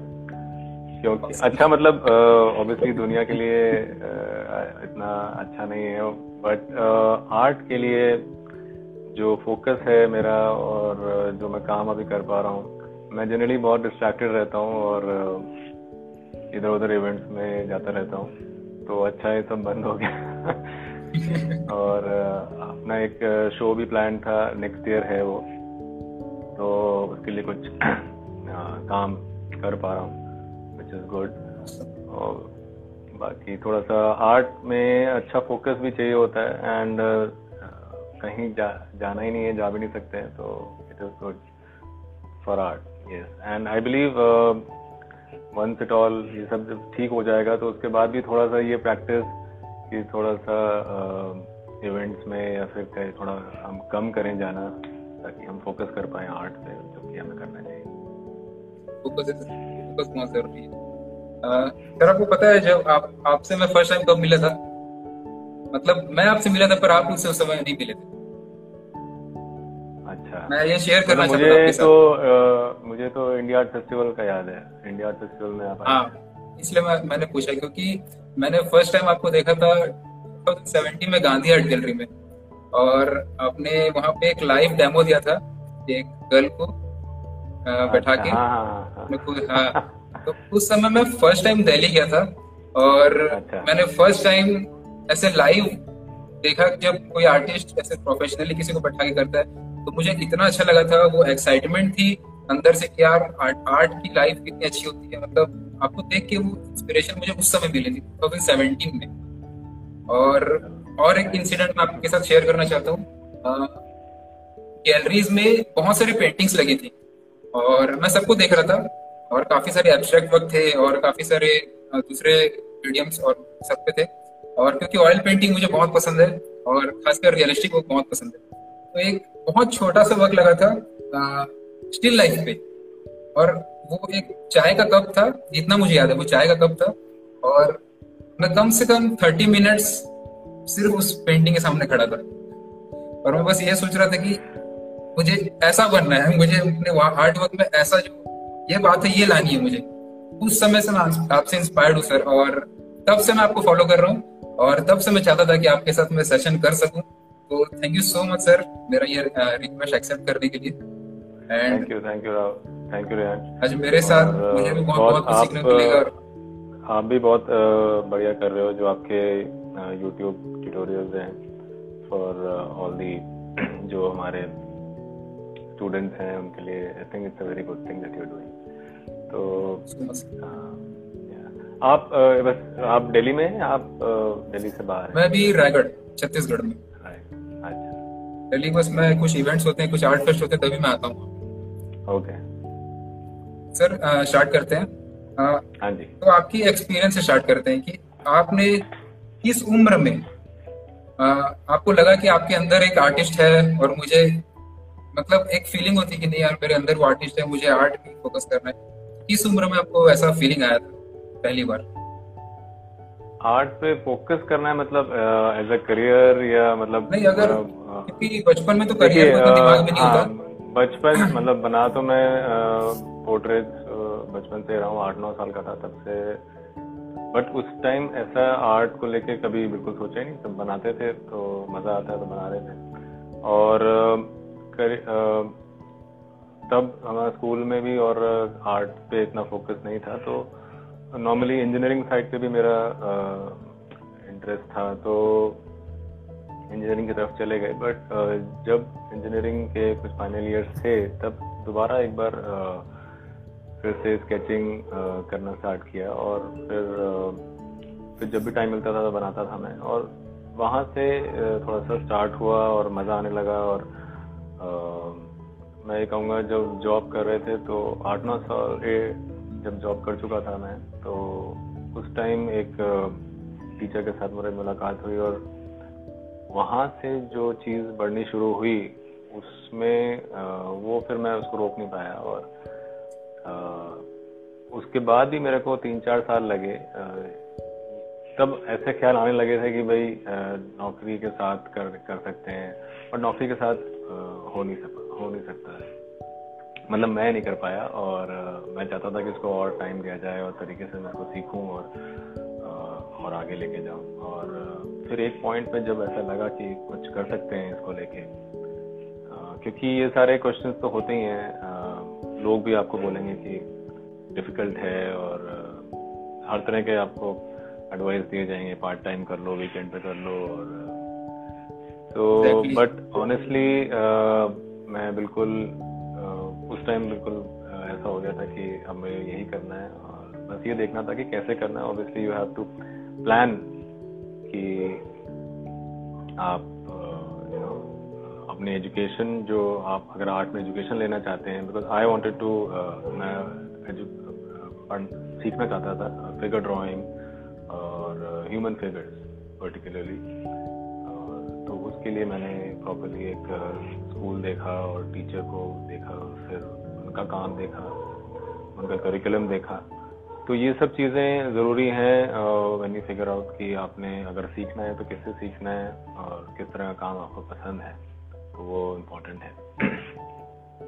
बस उसके बाद बताइए। जैसे आर्ट से रिलेटेड काफ़ी सारे एक्सपीरियंस होते हैं जो बहुत अच्छे होते हैं। जैसे मेरा क्या था आ, मेरा एक एक्सपीरियंस ये था कि आर्ट के कारण काफ़ी कंपटीशन में जाने का मौका मिलता था स्कूल के टाइम और काफ़ी कैंप्स वगैरह में जाने का मौका मिलता था तो वो जो एक्सपीरियंस था वो काफ़ी अच्छा था. मतलब मज़ा आता था कि उसके आर्ट के कारण मैं इतनी जगह जा पा रहा हूँ. तो आपकी लाइफ में कोई ऐसा एक्सपीरियंस स्कूल टाइम में या कॉलेज टाइम में कि आपको आर्ट के होने के कारण कोई बेनिफिट मिला वैसा कुछ? बेनिफिट बस ये था कि आ, मेरे घर के पास वो था Safdarjung flying club of India तो वहाँ पे हर साल हॉट एयर बलून्स का एक शो होता था जहाँ पे इंडिया से और बाहर से भी पार्टिसिपेंट्स आते थे और सुबह बहुत जल्दी पाँच बजे साढ़े पाँच बजे वहाँ पे शुरू हो जाता था।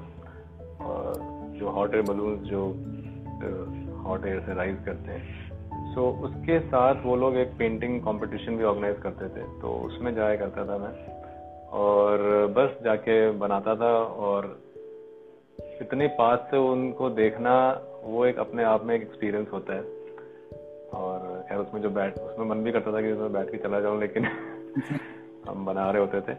तो वो एक्सपीरियंस अपने आप में बहुत मज़ेदार था, उसको देख के वो वो चीज़ लाइव चीज़ बनाना बच्चे थे फिर एक बार क्या हुआ कि उसमें एक कॉन्सोलेशन प्राइज भी मिल गया तो बस और अच्छा लगा।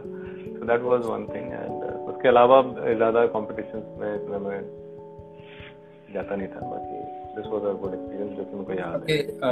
स्पीकर को थोड़ा पास कर लीजिए। मुझे आवाज़ आ रही है बट जस्ट व्यूअर्स उनको थोड़ी स्लो आ रही है। अच्छा ठीक है। uh, मैं थोड़ा सा अभी बढ़िया आ रही है। अभी बढ़िया आ रही थी। जब आप आगे आए थे तो अच्छी आ रही थी। uh, अच्छा सर आपने कॉलेज में आपने डिसाइड किया कि आपको अब जाना है ये सब चीज़ें थी। आईआईटी में आपका जाना कैसा हुआ? मतलब एकदम हटके हो गया आपने।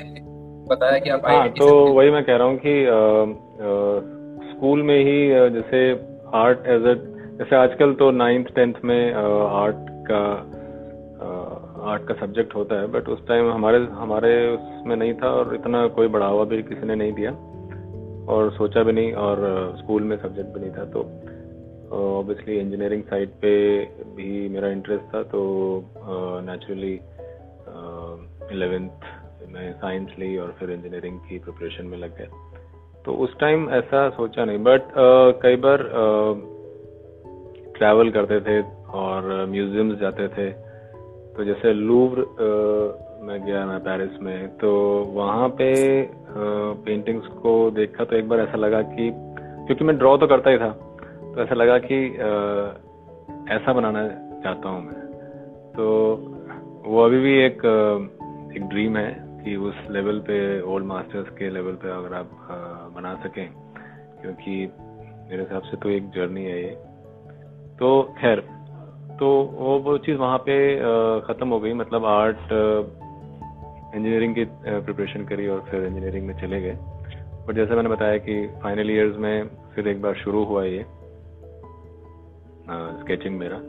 और कुछ साल जब वर्क कर चुका था मैं तो इतना फिर मैंने उसको डिसाइड किया कि आई टेक इट फॉरवर्ड क्योंकि ना सर काफ़ी लोग मुझसे पूछते हैं कि जैसे अब हम जॉब कर रहे हैं या फिर हम इस फ़ील्ड में आ चुके हैं तो हम फिर से शुरू करें क्या? उनको काफ़ी मन होता है पर वो, वो हिम्मत जुटा नहीं पाते कि अब इतना आगे हम आ चुके हैं तो जाए कि नहीं जाए। तो आपके लिए वो कैसा रहा था?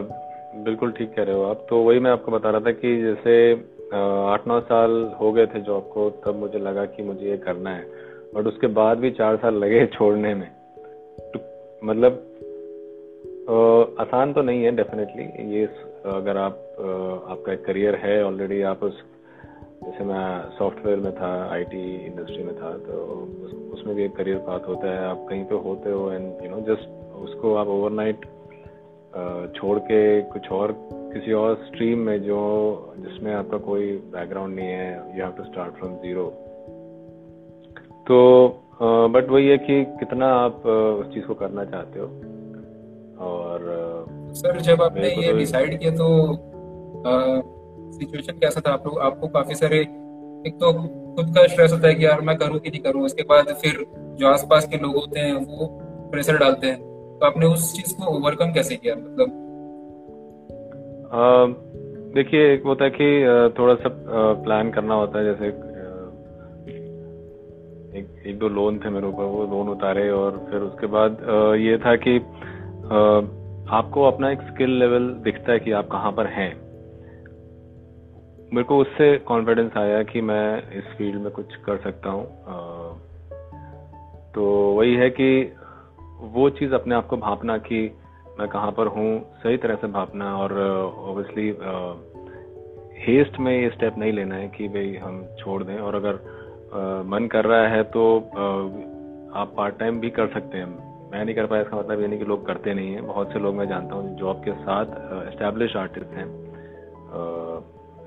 ऑफ़िस से आने के बाद करते हैं वीकेंड पे प्रॉपरली टाइम निकाल के करते हैं। तो बिल्कुल ऐसा नहीं है कि आप नहीं कर सकते।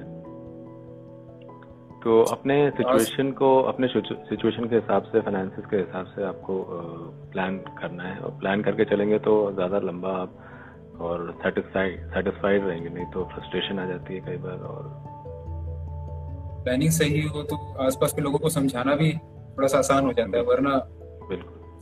बढ़ जाता है। हाँ थोड़ा फैमिली सपोर्ट रहे तो अच्छा ही है मतलब फैमिली डेफिनेटली आपको सपोर्ट करती है मेरी फैमिली ने सपोर्ट किया। सपोर्ट इन द सेंस कि समझाते रहे कि पार्ट टाइम कर लो लेकिन बट ठीक है कोई ऐसे कोई लड़ाई झगड़े वाली बात नहीं थी बट बट देन हाँ।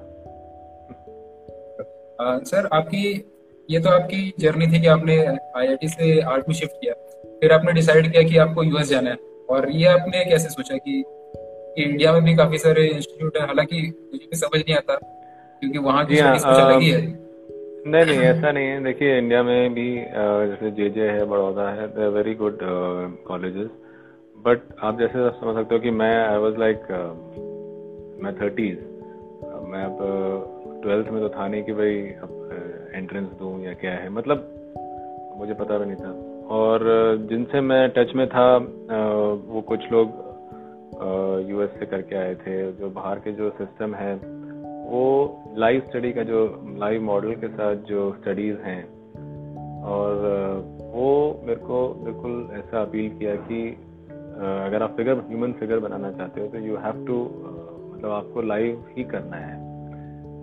और लाइव करके जो ह्यूमन स्ट्रक्चर उसका कंस्ट्रक्शन है, वो जो आपको चीज़ समझ में आएगी, वो मुझे ऐसा लगा नहीं कि यहाँ पे शायद जे जे वगैरह में लाइफ पे काफ़ी इंटरेस्ट रहता है बट उसके अलावा बहुत ज़्यादा जगहों पे ऐसा लाइफ स्टडी करते हैं एम्फेसिस नहीं है।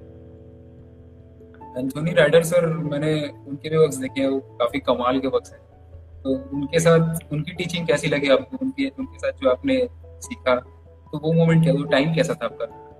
वो कैसा तो मतलब सिखाते थे आप? कुछ टिप्स तो, देते उनके लिए तो जितना बोले उतना कम है क्योंकि वो उनसे मैंने सिर्फ़ ड्राइंग या पेंटिंग करना ही नहीं ये भी सीखा कि how to be as an artist कि क्योंकि उनकी बातें अभी भी कान में मेरे गूंजती हैं और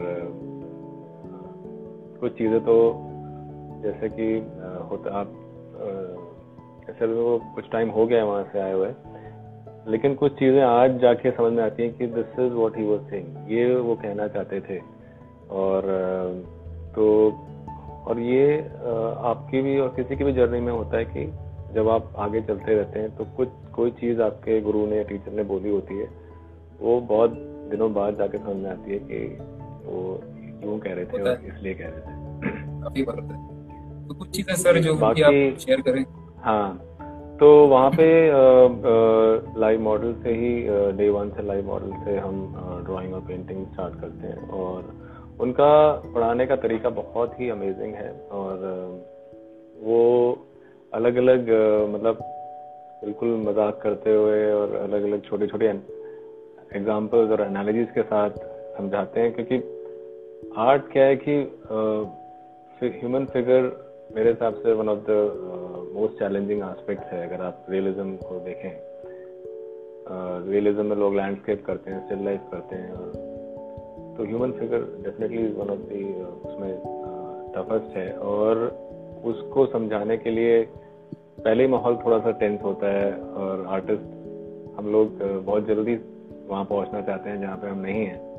बट उसका एक टाइम टाइम तो लगता ही है। मतलब ऐसा नहीं है कि हम सोचें कि एक हफ़्ते में हम वहाँ कर लेंगे जो वो आदमी कर रहा है। उसके लिए पूरी ज़िंदगी लग जाएगी। तो सो ही बहुत ही लाइट रखते हैं माहौल को और मज़ाक करते हुए और अच्छी एनालिसिस के साथ समझाते हैं जिससे आपको समझ में आ जाता है कि वो क्या कहना चाह रहे हैं। तो विच इज़ वेरी बहुत ही एनाटॉमी से ज़्यादा इम्पोर्टेंट है स्ट्रक्चर हाँ ह्यूमन स्ट्रक्चर और उसकी कंस्ट्रक्शन जैसे हाउ यू कंस्ट्रक्ट इट अगर खुद सीखे एनाटॉमी तो काफ़ी डिफ़िकल्ट लगता है बट आप जैसे बता रहे हो कि वो लाइट बिल्कुल सिखाते थे तो काफ़ी इजी रहा होगा। जी। बट उसको सीखने का तरीका भी मेरे हिसाब से वही है कि आप आपके सामने एक लाइव मॉडल है और आपको अगर कोई बुक रखनी है तो अपने पास रखिए और कोई आप कोई पार्ट बना रहे हैं, आप हैंड पे काम कर रहे हैं हेड पे कर रहे हैं लेग्स पे कर रहे हैं तो अगर आपको उस time you should reference the anatomical book it should be वो रेफरेंस की तरह होना चाहिए और ऐसा नहीं कि उसको हम फ़र्स्ट पेज से लेकर लास्ट पेज तक हमने एनाटॉमी की बुक पढ़ ली तो वो वैसे समझ में नहीं आए जब हम बना रहे हैं और हमारे सामने लाइव मॉडल है उसको कोरिलेट करिए आप अपनी बुक की बुक से तब तो आपको समझने भी आएगा और आपको देखेगा भी वहाँ पे क्या हो रहा है। तो इसका सर कोई अल्टरनेटिव है जैसे अल्टरनेटिव तो नहीं हो सकता लाइव मॉडल तो लाइव मॉडल है बट जो नॉर्मल स्टूडेंट्स हैं जो आर्ट फ़ील्ड में जाना चाहते हैं जो इंस्टीट्यूट ज्वाइन नहीं कर पाते बट लाइव मॉडल सीखना चाहते हैं तो अगर मॉडल नहीं मिलता ऐसा तो क्या मेरे हिसाब से ना मैं ये समझता हूँ कि थोड़े बहुत हम चीज़ें ढूंढ सकते हैं। मतलब जैसे भी कुछ कम्युनिटी हम बना लें चार पाँच स्टूडेंट्स जैसे कॉलेज के भी हैं या फिर कॉलेज के नहीं हैं, और बट एक रीजन में हैं, दिल्ली में हैं, और सिमिलर इंटरेस्ट है। तो हम टर्न्स ले सकते हैं। चार पाँच स्टूडेंट वीकेंड वो जो स्टूडेंट्स हैं वीकेंड पे मिल सकते हैं सैटरडे संडे में, और they can post for each other आप समझ रहे हैं? क्योंकि आप आ, माने या ना माने उसका कोई आ, वो तोड़ नहीं है। मतलब आप अगर हेड भी बना रहे हैं पोर्ट्रेट बना रहे हैं तो लाइव से बनाएँगे तो आपकी जो नॉलेज है बिकॉज़ आप उस समय हेड को थ्री डायमेंशन में देख रहे हैं। आप साइड से जाके देख सकते हैं आप हर तरफ़ से देख सकते हैं कि यहाँ पे क्या प्रोपोर्शन है क्या हो रहा है। फ़ोटो से आप बना रहे हैं तो आपको एक ही एंगल दिख रहा है उसमें आपकी कोई आर्टिस्टिक ग्रोथ नहीं हो रही। अच्छा बाकी कम्युनिटी बनाना ज़रूरी है। तो जी हाँ वो बहुत ज़रूरी है और उससे क्या है हौसला भी बना रहता है। आप यू फील पॉजिटिव चार लोगों से आप मिलते हो और आइडियाज़ शेयर होते हैं। और बाकी जब ऐसा पॉसिबल नहीं है तो मैं तो घर वालों को नहीं छोड़ता तो घर वालों के साथ प्रॉब्लम ये है कि वो ज़्यादा देर बैठते नहीं थोड़ी देर बैठना है और उनको एकदम लाइकनेस चाहिए। आपको कोई ना कोई इंसेंटिव देना पड़ेगा उनको। तो बात सही है। मैं ट्राई करता हूँ मम्मी बैठे रहती है मेरी सिस्टर होती है। मैं कुछ करता हूँ जल्दी से स्केच कर सकूँ। और उनका क्या है वो जल्दी से हट जाए ऐसा चाहते हैं। क्विक स्केचिंग वगैरह कर सकते हैं। जैसे मेरे फादर स्टूडियो में आते हैं वो बनाते हैं। तो मैं कई बार कई बार लाइट ऐसी होती है कि एकदम से मन करता है कि आज तो मैं उनको बताता नहीं हूँ ना और वो भी देखते नहीं तो मैं उनको एक घंटा मतलब क्विक एक क्विक स्केच निकाल देता हूँ। तो उससे क्या है कि जो लाइफ की प्रैक्टिस आज भी हमें भी चाहिए और हर एस्टेब्लिश आर्टिस्ट को चाहिए। उस, वो प्रैक्टिस अगर हम करते रहें तो आप देखेंगे कि आपकी ग्रोथ होती रहती है एज एन आर्टिस्ट सर जैसे जो बिगिनर्स है, मान लीजिए कुछ, कोई आर्ट फ़ील्ड में जाना चाहता है, वो आर्ट के प्रति बहुत ज़्यादा फैसिनेटेड है आर्ट को लेके। और अभी के टाइम में जब सब घर पे हैं तो काफ़ी लोग बोलते हैं कि, सर आर्टिस्ट बनना है आर्ट में करियर बनाना है। काफियों का सवाल है। तो क्या कुछ ऐसी आदतें हैं जो हमें रखनी चाहिए अपने साथ, कि हमें अगर जल्दी उठना है या लेट सोना है, जो भी कोई आदतें हैं जो होनी ही चाहिए, एक आर्टिस्ट बनने, अगर सक्सेसफुल आर्टिस्ट बनना है तो? मेरे हिसाब से एक कंसिस्टेंट शेड्यूल हम अगर रखें अगर हम जैसे अगर पार्ट टाइम करें फॉर एग्ज़ाम्पल तो अगर हमने बस तय किया कि हफ़्ते में तीन दिन करेंगे या फिर रोज दो घंटा करेंगे, वो चीज़ हमको मिस नहीं करनी है। मैं एंथनी राइडर के साथ करीब दो साल था तो आप मानोगे नहीं, मैं एक दिन भी स्कूल मिस नहीं किया। एक एक आदमी बीमार भी हो गया, लेकिन वहाँ पे लोग अच्छा नहीं मानते, यार बीमार हो जाओ तो आप स्कूल आओ। लेकिन खैर, मैं फिर भी जा जा तो कहने का मतलब ये है कि अगर आप अपने लिए भी एक शेड्यूल बना रहे हैं तो उसको आप स्टिक करिए। क्योंकि आर्ट ऑब्वियसली आप इसलिए कर रहे हैं क्योंकि आप करना चाहते हैं तो कोई कह तो नहीं रहा है आपको करने को। राइट तो एटलीस्ट यू हैव मतलब you have to be true to yourself वहाँ पे कि अगर आपने एक शेड्यूल बनाया है। ऐसा रियलिस्टिक बनाइए वो ज़्यादा नहीं कि मतलब दिन में पाँच घंटे करेंगे। अगर कुछ और वर्क कर रहे हैं तो दो घंटे या फिर तीन दिन निकालिए सैटरडे संडे निकालिए। टाइम आपको निकालना ही होगा और जो टाइम आप निकाल रहे हैं उसको आप स्टिक करें। और प्रॉब्लम सर मैं देखता हूँ आजकल सॉरी फॉर थोड़ा सा नहीं नहीं बताइए। एक प्रॉब्लम मैं ये देखता हूँ कि लोग टाइम निकालते भी हैं तो सेम चीज़ कर रहे जैसे किसी एक्टर या एक्ट्रेस की फ़ोटो ले लिया बस शेयर कर दिया चलो आज का काम हो गया बस वही कर रहे हैं वही कर रहे हैं। ऐसा नहीं कि स्ट्रक्चर सीखे जेस्चर सीखे। तो ये जो कॉम्प्लिकेटेड चीज़ है जो हम दूसरे को दिखा नहीं सकते जो जिससे हमें तारीफ़ नहीं मिलती तो लोग उसमें ज़्यादा फोकस कर रहे हैं जिससे जल्दी तारीफ़ मिले बस। उसके लिए सर आप क्या एडवाइस हाँ बिल्कुल आ, मैं एडवाइस तो ये देना चाहूँगा कि तारीफ़ अगर लेनी है तो वंस इन वाइल आप कर लो। लेकिन वही आप चीज़ करे जाओगे तो आ, आपका मान लीजिए आप पोर्ट्रेट ही कर रहे हैं। पर फोकस कर रहे हैं तो वो चीज़ ग्रो नहीं होगी। और आपका अगर आप मान लीजिए हफ़्ते में दो दो तीन दिन निकाल रहे हैं दोनों दोनों तीन दिन आप वही कर रहे हैं किसी सेलिब्रिटी का बना रहे हैं और पोस्ट कर रहे हैं उनको टैग कर रहे हैं तो आप एक लेवल तक बनाते जाएँगे लेकिन आपको कोई क्रिटिक नहीं दे रहा है आपको कोई समझा नहीं रहा है आपकी गलतियाँ नहीं निकाल रहा है या आप गलतियों को देख भी नहीं रहे हैं तो वहीं पे रहेगा वो ग्रो नहीं करेगा राइट तो वो आपने चीज़ जी हाँ मतलब आपको अगर वो चीज़ करनी है तो आप कर लीजिए लेकिन आ, एक अपनी स्टडी रखना बड़ा ज़रूरी है। जो आप अपनी स्टडी के लिए करें।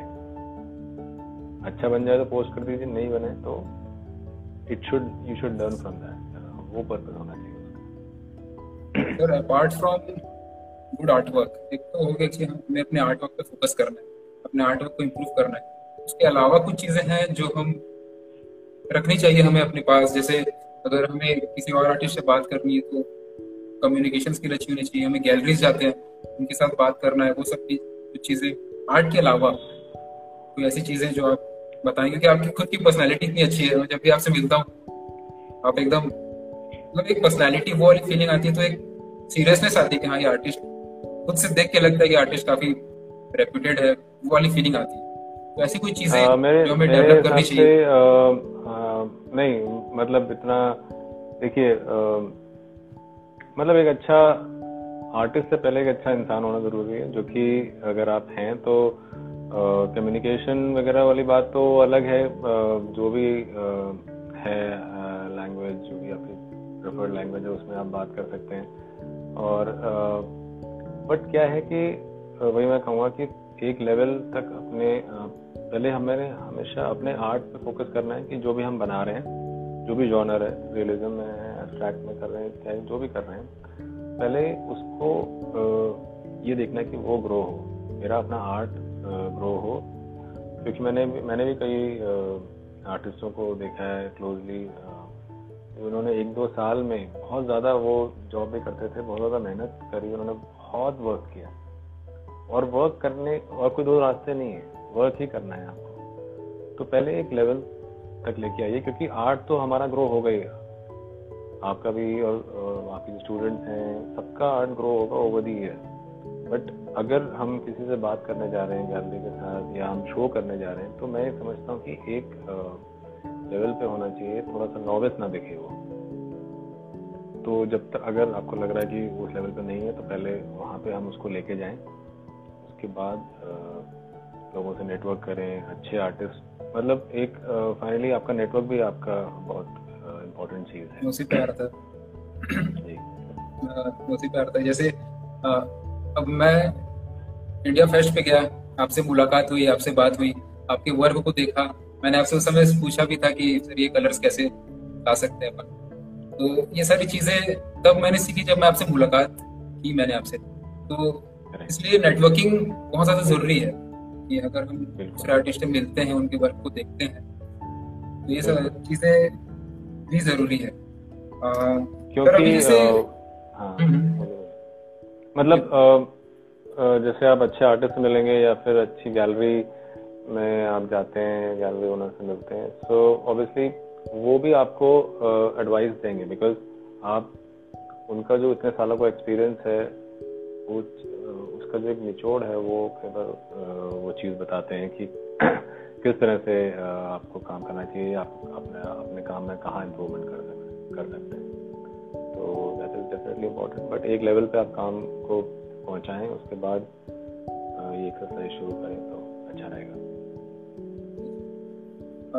सर, और एक चीज़, जैसे हम आर्ट के करियर की बात कर रहे थे तो डेफिनेटली हमें अपने आर्ट को इम्प्रूव करना ही है। उसके बाद ही हम गैलरीज वगैरह सारी जगह जा सकते हैं। और लेकिन अभी जैसे चीज़ें ऑनलाइन शिफ्ट हो रही है, कि हमें ऑनलाइन सेशंस हो रहे हैं या फिर हम ऑनलाइन भी सीख सकते हैं तो काफ़ी चीज़ें ऑनलाइन शिफ्ट हो चुकी है और आगे चल के भी होंगी। तो उसके ऊपर आपका क्या टेक है कि हम इसका कैसे फ़ायदा उठा सकते हैं? अगर अपने आर्ट स्किल को इम्प्रूव कर रहे हैं, हम ऑनलाइन चीज़ों का फ़ायदा उठाकर। बिल्कुल अब तो काफ़ी मतलब आने वाले टाइम में और भी चीज़ें ऑनलाइन शिफ्ट होंगी। मैं देख रहा हूँ कि गैलरी गैलरीज अपने शोज़ कुछ लोग अपने सोलो शोज़ ऑनलाइन कर रहे हैं। दूसरा चीज़ और स्टडी करने के रिसोर्सेज भी काफ़ी सारे जो अटेलियर्स जो पहले वर्कशॉप फ़िज़िकल वर्कशॉप्स करते थे, अब वो ऑनलाइन वर्कशॉप्स कर रहे हैं। तो इस सब का फ़ायदा उठाना चाहिए। और क्योंकि अब स्पेस की मतलब फ़िज़िकल लिमिटेशन बिल्कुल नहीं रह गई है। आप अपने घर से इटली में बैठ के इटली में कोई वर्कशॉप हो रही है वो कर सकते हैं। और आ, तो ये तो एक बहुत अच्छा वो है। आ, पहले भी होती थी लेकिन अब थोड़ी ज़्यादा हो रही है और आपको रिसोर्सेज बहुत है इंटरनेट पे तो आप ढूंढ सकते हैं किस तरह का काम किस तरह का आर्टिस्ट किससे सीखना चाहते हैं। कई लोग अभी इटली की आपने बात की इटली मेरा बचपन से ख्वाहिश था कि मैं कभी इटली जा सकूँ। शायद फ्यूचर में पूरा हो जाए शायद लेकिन वहाँ के जो वर्क है जो फंडामेंटल इतना स्ट्रॉन्ग है सर तो देख के लगता है कि यार अगर किसी लेवल पे जाना है तो ऐसा जाना है।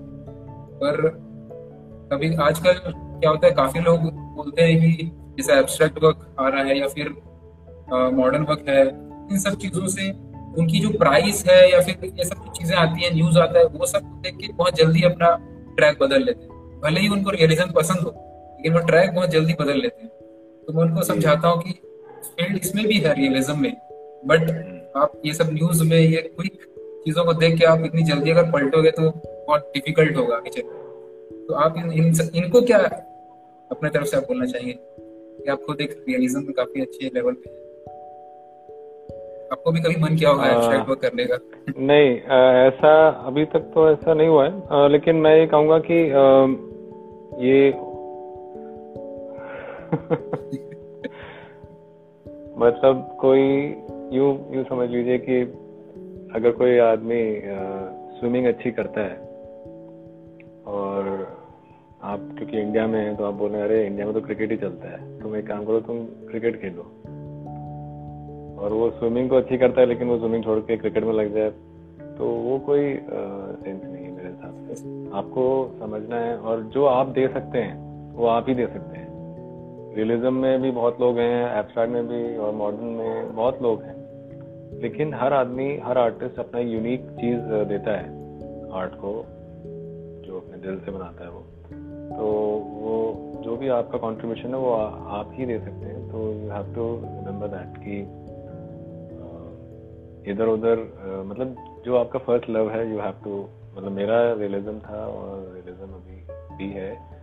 हमारे अपने स्टाइल में फ़र्क आ जाता है और हर आर्टिस्ट के आप किसी भी आर्टिस्ट को ले लीजिए रेमब्रांड को ले लीजिए आप उसका जो पेंटिंग करने का स्टाइल था वो throughout is life change होगा। So that that that happen और जैसे मैं आई एम ऑल्सो मैं थोड़ा सा ब्लूज ब्लूजर्स की तरफ़ जा रहा हूँ। तो वो होता है लेकिन uh, सिर्फ़ इसलिए, और मैं ये नहीं कह रहा, अब रजा ने भी पूरा एक पहले कुछ और तरह की पेंटिंग और ड्राइंग वो भी पोर्ट्रेट्स और फिगर्स बनाते थे, और उसके बाद डिफरेंट उनका वर्क है। बट अगर आपको फील होता है, आपको अपने अंदर से वो करने का मन है तो ज़रूर करिए। लेकिन ऐसा नहीं कि कोई बोले कि वो चीज़ ज़्यादा बिक रही है, अब ज़्यादा पैसे की, ज़्यादा उसमें अच्छा पैसा मिल रहा है। तो तो सभी सभी फ़ील्ड में रियलिज्म का भी अपना फ़ील्ड है वही चीज़ मैं सब समझाता हूँ कि आपको मैं समझता हूँ कि अभी जी हाँ और रियलिज्म का बहुत स्कोप इसलिए बिकॉज़ बहुत अच्छा रियलिज्म मुझे यहाँ पे होता अनफॉर्चुनेटली नहीं दिख रहा है कि बहुत उमदा लेवल का रियलिज्म हो रहा हो। तो मैं तो समझता हूँ कि बहुत अच्छा स्कोप है यहाँ पे कि लोगों को एक हाई लेवल का रियलिज्म दिखाया जाए। और बस मेरे हिसाब से वही आपके वर्क में भी तो सर मैंने एक एस्थेटिक एस्थेटिक सेंस भी देखा है। आपके वर्क में आपके कलर्स आपकी जो कॉम्पोजिशन है आपका जो एस्थेटिक सेंस है वो काफ़ी चीज़ें एक आर्ट में जो चाहिए जो एक अपीलिंग नेचर होता है आर्ट का कि उसको देख के अट्रैक्शन आता है। वो चीज़ मैं आपके वर्क में देखता हूँ क्योंकि आपने इसके ऊपर काफ़ी आपका एक्सपीरियंस है आपने इसके ऊपर अच्छे से रिसर्च पढ़ाई की है आपने बहुत सीखा है आपने प्रैक्टिस की है। बट अभी क्या हो रहा है कि फ़ोटो को सेम टू सेम कॉपी कर देना ही एक हाइयर स्टैंडर्ड कुछ लोग समझ रहे हैं। और यूट्यूब में भी मैंने ये चीज़ काफ़ी लोगों की नोटिस की कि वो फ़ोटो को सेम उतार देते हैं, उसके बाद वो एक्सपेक्ट करते हैं कि यार मैं बहुत अच्छे लेवल पहुँच गया हूँ। खुद को वो सर्टिफिकेट देने लगते हैं। और जो लोग एक्चुअल आर्ट में नहीं है, वो इस, वो उनको और बढ़ा देते हैं कि बहुत अच्छा कर रहे हो। तो ऐसा करने से वो कितना डेवलप कर पाएँगे खुद? कहीं ना कहीं कुछ ना कुछ छूट जाएगा देखिए फ़ोटो देखो फोटोग्राफी भी एक अपने लोग आर्ट लेवल पे फोटोग्राफी करते हैं। तो बात यह है कि आर्ट अगर आप चाहे फ़ोटो से बना रहे हैं चाहे लाइव बना रहे हैं कैसे भी बना रहे हैं वो उसमें एक बात होनी चाहिए कि आपको वो छू जाए। तो हाइपर रियलिस्टिक पेंटिंग्स कर रहे हैं लोग हाइपर रियलिस्टिक पोर्ट्रेट्स और बहुत कुछ चीज़ कर रहे हैं। बट अगर उसमें वो बात नहीं है, अगर मैं सिर्फ़ आपके स्किल की तारीफ़ कर रहा हूँ कि भाई हाँ भाई, बहुत पेशेंस से बनाया होगा और ज़बरदस्त स्किल है विच इज़ ओके वो भी एक काबिल तारीफ़ काम है। लेकिन उसके बियॉन्ड होना चाहिए कहीं ना कहीं आपको it should move you in certain way heart has to communicate heart has to move you अगर वो आपसे बात नहीं कर रहा है या कोई और कहीं आपको लेके नहीं जा रहा है तो मेरे हिसाब से कुछ लैकिंग है उसमें। और, बाकी नो डाउट जो चीज़ लोग हाइपर रियलिस्टिक काम कर रहे हैं, उस, उसमें जो पेशेंस और स्किल डेफिनेटली चाहिए होता है। बट मेरे हिसाब से अगर it has to be more than that खुद की फ़ोटो लेना सर मेरे ख्याल से वो भी काफ़ी ज़रूरी है कि अगर हम फ़ोटो से बना रहे तो खुद फ़ोटो खींचे तो वो बेहतर रहेगा। जी आपको क्या लगता है? ये मैं बिल्कुल मानता हूँ कि ठीक है इंटरनेट से फ़ोटो बहुत लोग उठाते हैं। शुरू में हमने भी उठाई थी और फ़िल्म स्टार्स के बनाए थे। बट अगर आप अपना वर्क उसको कहना चाहते हैं तो it has to be your photograph your own idea your own thought process composition that उसी टाइम आप उसको कम्प्लीटली अपना वर्क बोल पाएँगे। इंटरनेट पे बहुत सारे फोटोग्राफर्स की बहुत अमेजिंग फोटोग्राफ्स हैं मॉडल्स की फ़िल्म स्टार्स की सेलिब्रिटीज़ की। उनका बना के ऑब्वियसली uh, uh, जो देखने वाला है उसको दिखेगा कि आपने एग्जैक्टली exactly वैसा बना दिया है। एंड इट उससे क्या होता है इमीडिएट इंस्टेंट ग्रेटिफिकेशन भी uh, मिलता है विच इज़ फाइन लेकिन उस वर्क को आप अपना वर्क पूरी तरह से आप नहीं कह सकते। राइट तो मेरे हिसाब से अगर आप अपने फोटोग्राफ्स लें, अपने रेफरेंसेस लें और एक आर्ट वर्क बनाएँ तो उसमें आपका क्या है कि मतलब आपकी एक आर्टिस्टिक सीन भी बढ़ेगी। किसी का बहुत अच्छा खींचा हुआ फोटोग्राफ लेके आप बना दोगे तो फोटोग्राफ अच्छा था तो और आपने एग्जैक्टली उतार दिया तो काम भी अच्छा जाए। फोटोग्राफी से आई थिंक कंपोजिशन भी स्किल डेवलप होती है कि हम खुद कंपोजिशन सेट करा भी बिल्कुल। एक चीज़ मैं आपसे भी पूछूँगा सर कि करियर को लेके आप अगर स्टूडेंट्स को बताएँ कि क्योंकि वो डाउट में रहते हैं उनको आर्ट के बारे में बहुत कुछ पता नहीं होता लेकिन वो जाना चाहते हैं लेकिन पता नहीं होने के कारण उनको ये डाउट रह जाता है कि यार जाए कि नहीं जाए करियर है कि नहीं है। जबकि काफ़ी सारे आर्टिस्ट जैसे आप हैं या फिर बहुत सारे अब तो एक्चुअली रियांश अब तो इनफैक्ट सीन बहुत चेंज हो गया है। अब तो पेरेंट्स चाहते हैं कि लोग उनका बच्चा मतलब स्कूल में भी प्रॉपरली आर्ट का एक स्ट्रीम होता है और स्कूल में होने लगा है और प्रॉपर करियर हैं आर्ट को लेके। अगर आप डिज़ाइन में जा जा सकते हैं एडवर्टाइजिंग में। मतलब पहले भी था लेकिन मेरे हिसाब से अब अवेयरनेस ज़्यादा है। बढ़ावा मिल गया। बिल्कुल और ऑनलाइन कोर्सेज और यूनिवर्सिटीज़ हैं नेशनल इंस्टीट्यूट डिज़ाइन है डिज़ाइन की यूनिवर्सिटीज़ हैं और आप एनिमेशन में जा सकते हैं। पहले एनिमेशन मूवीज़ में नहीं होती थी so now you can go get into animation and illustration so I believe मतलब अब बहुत ज़्यादा एवेन्यूज़ हैं। बट एक बात आपको आपको दिल से एक चाहत होनी चाहिए और पहले आप एक लेवल पे उसको लेके जाएँ। उसके बाद कॉलेजेस और कोर्सेज के डेफिनेटली अब ऑप्शन बहुत ज़्यादा है सुनना था क्योंकि काफ़ी लोग डिमोटिवेटेड थे। आपकी ये बात सुनने के बाद काफ़ी लोगों को मोटिवेशन मिल गया होगा। एटलीस्ट उनको पता है कि डायरेक्शन सही है, बस मेहनत की ज़रूरत है। It's great point thank you sir so much इस चीज़ को बताने के लिए। ओके सर आपसे जो जो मैंने आज मुझे पूछना था, वो मैक्सिमम पॉइंट्स मैंने कवर कर लिए आई होप कि बहुत कुछ लोगों को सीखने को मिला होगा। सेशन को और लंबा नहीं करेंगे, लेकिन एक लास्ट कुछ सवाल है जो आपको जल्दी जल्दी देने हैं।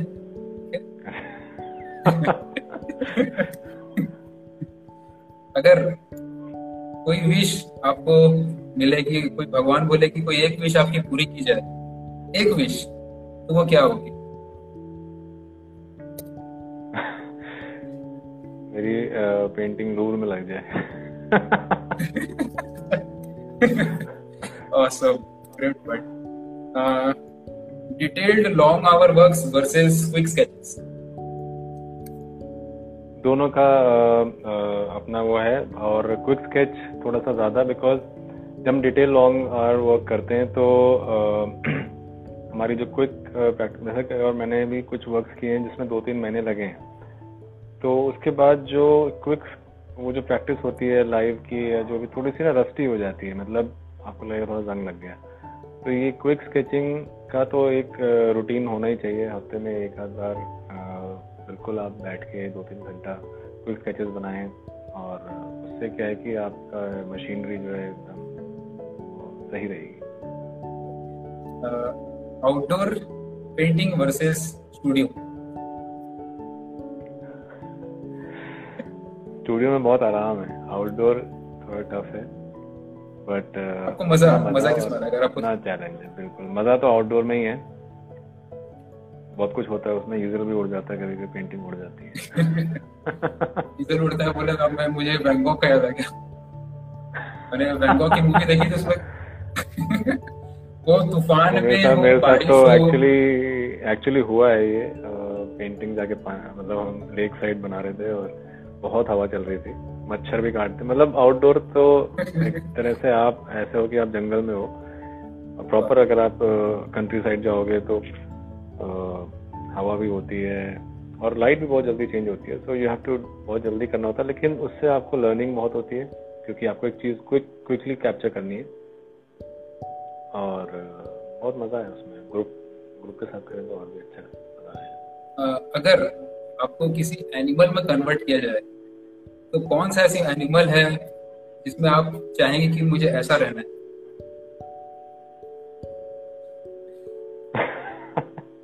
आई थिंक uh, मुझे बर्ड्स को देख के बहुत uh, मज़ा आता है कि मतलब उड़ने का आपको बहुत शौक है।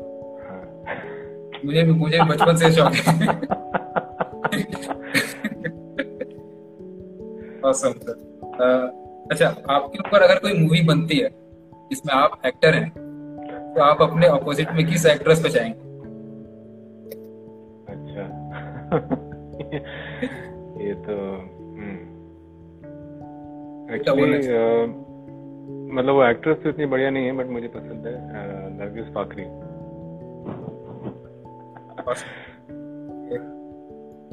सर एक लास्ट क्वेश्चन एक लास्ट एडवाइस है मुझे लास्ट एडवाइस सभी के लिए जो इस फ़ील्ड में जाना चाहते हैं उनके लिए या फिर जो जैसे आपका करियर रहा है कि फ़ील्ड में जा चुके हैं पर आर्ट के लिए पैशन है उनके लिए तो एक लास्ट एडवाइस देखिए जो जाना चाहते हैं मैं मानता हूँ कि वो इसलिए जाना चाहते क्योंकि उनका वो खुद दिल से करना चाहते हैं। तो बिल्कुल भी टाइम की तरफ़ ना देखें कि कितना टाइम लग रहा है हमें। हम अभी ग्रो नहीं कर रहे हैं या कहीं पहुँचे नहीं हैं, हमें रिकॉग्निशन नहीं मिली है। इस तरह इस तरह की चीज़ को बिल्कुल ना देखें। ऑल दो किसी न किसी लेवल पर चाहिए होती है, पहले सिर्फ़ अपने वर्क को देखें। वर्क ग्रो करना चाहिए। फॉलोअर्स वगैरह, वो सब बाद में ग्रो हो जाते हैं और वो कोई मापदंड है ही नहीं। सिर्फ़ आपका वर्क ही आपका वो है। यार्ड स्टिक है। और सिर्फ़ और क्योंकि आप खुद ड्रॉ करना चाहते हैं पेंट करना चाहते हैं तो हमेशा ग्रोथ पे कि ये मेरा वर्क बेटर कैसे हो सकता है, उस चीज़ पे फोकस करें। कोई मेंटोर या कोई अपने फ्रेंड सर्कल ऐसा कम्युनिटी बनाएँ जो कि सपोर्टिव कम्युनिटी हो। एक दूसरे को अपना काम शेयर करें, दिखाएँ। तो वैसे उस तरह से आप ग्रो कर सकते हैं और दूसरा पार्ट और जो था जो जैसे जॉब कर रहे हैं या किसी फ़ील्ड में पढ़ चुके हैं उनको कॉन्फिडेंस नहीं आ रहा कि अब फिर से आर्ट को शुरू करें क्योंकि ऐसे काफ़ी लोग के सवाल रहते हैं काफ़ी ज़्यादा। वो आर्ट के लिए बहुत ज़्यादा एक्साइटेड रहते हैं कि मुझे करना है पर वो हिम्मत नहीं जुटा पाते। क्योंकि आपका एक्सपीरियंस है और आपने बहुत सारे चैलेंजेस इस लेवल पहुँच चुके हो तो आप सही एडवाइस मेरे हिसाब से मैं तो वही अपना ही एक्सपीरियंस बता पाऊँगा कि एक लेवल पे जब आपका आर्ट पहुंचेगा तो आपको खुद ही वो कॉन्फिडेंस आएगा, आपको किसी से पूछने की ज़रूरत नहीं पड़ेगी। और मुझे भी कई बार लोग पूछते हैं कि मतलब सीरियस क्वेश्चन ऐसा होता है कि भाई, मैं नौकरी छोड़ दूँ और आर्ट कर लूँ। तो ऐसा नहीं, हर दो दो लोगों की कहानी सेम नहीं हो सकती। हो सकता है आपको मुझसे ज़्यादा सक्सेस मिले, या मेरे अभी कुछ सक्सेस वाली बात भी नहीं मतलब जो स्टार्ट ही है कहानी। लेकिन कहने का मतलब ये है कि किसी और को देख के हम नहीं कर सकते हैं। हमारे अंदर से वो कॉन्फिडेंस ज़रूर आएगा। वो आवाज़ आएगी कि अब मैं इसको इसमें कुछ कर सकता हूँ। उस लेवल पे जिस लेवल पे आपकी नौकरी में आप चीज़ें जो आराम है वो हो सकता है वो नहीं आए। आपको कुछ सेक्रीफाइसेस भी करने पड़ेंगे।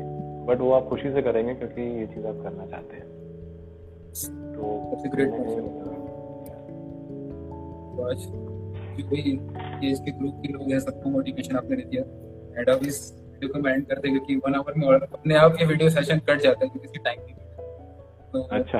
वीडियो को वीडियो को एंड करते हैं sir thank you so much sir thank you thank you Reyansh और all the best to you thank you so much sir looking forward to see you again किसी art fest में या किसी fest में अगर। बिल्कुल बिल्कुल। एंड करते हैं sir thank you so much most bye bye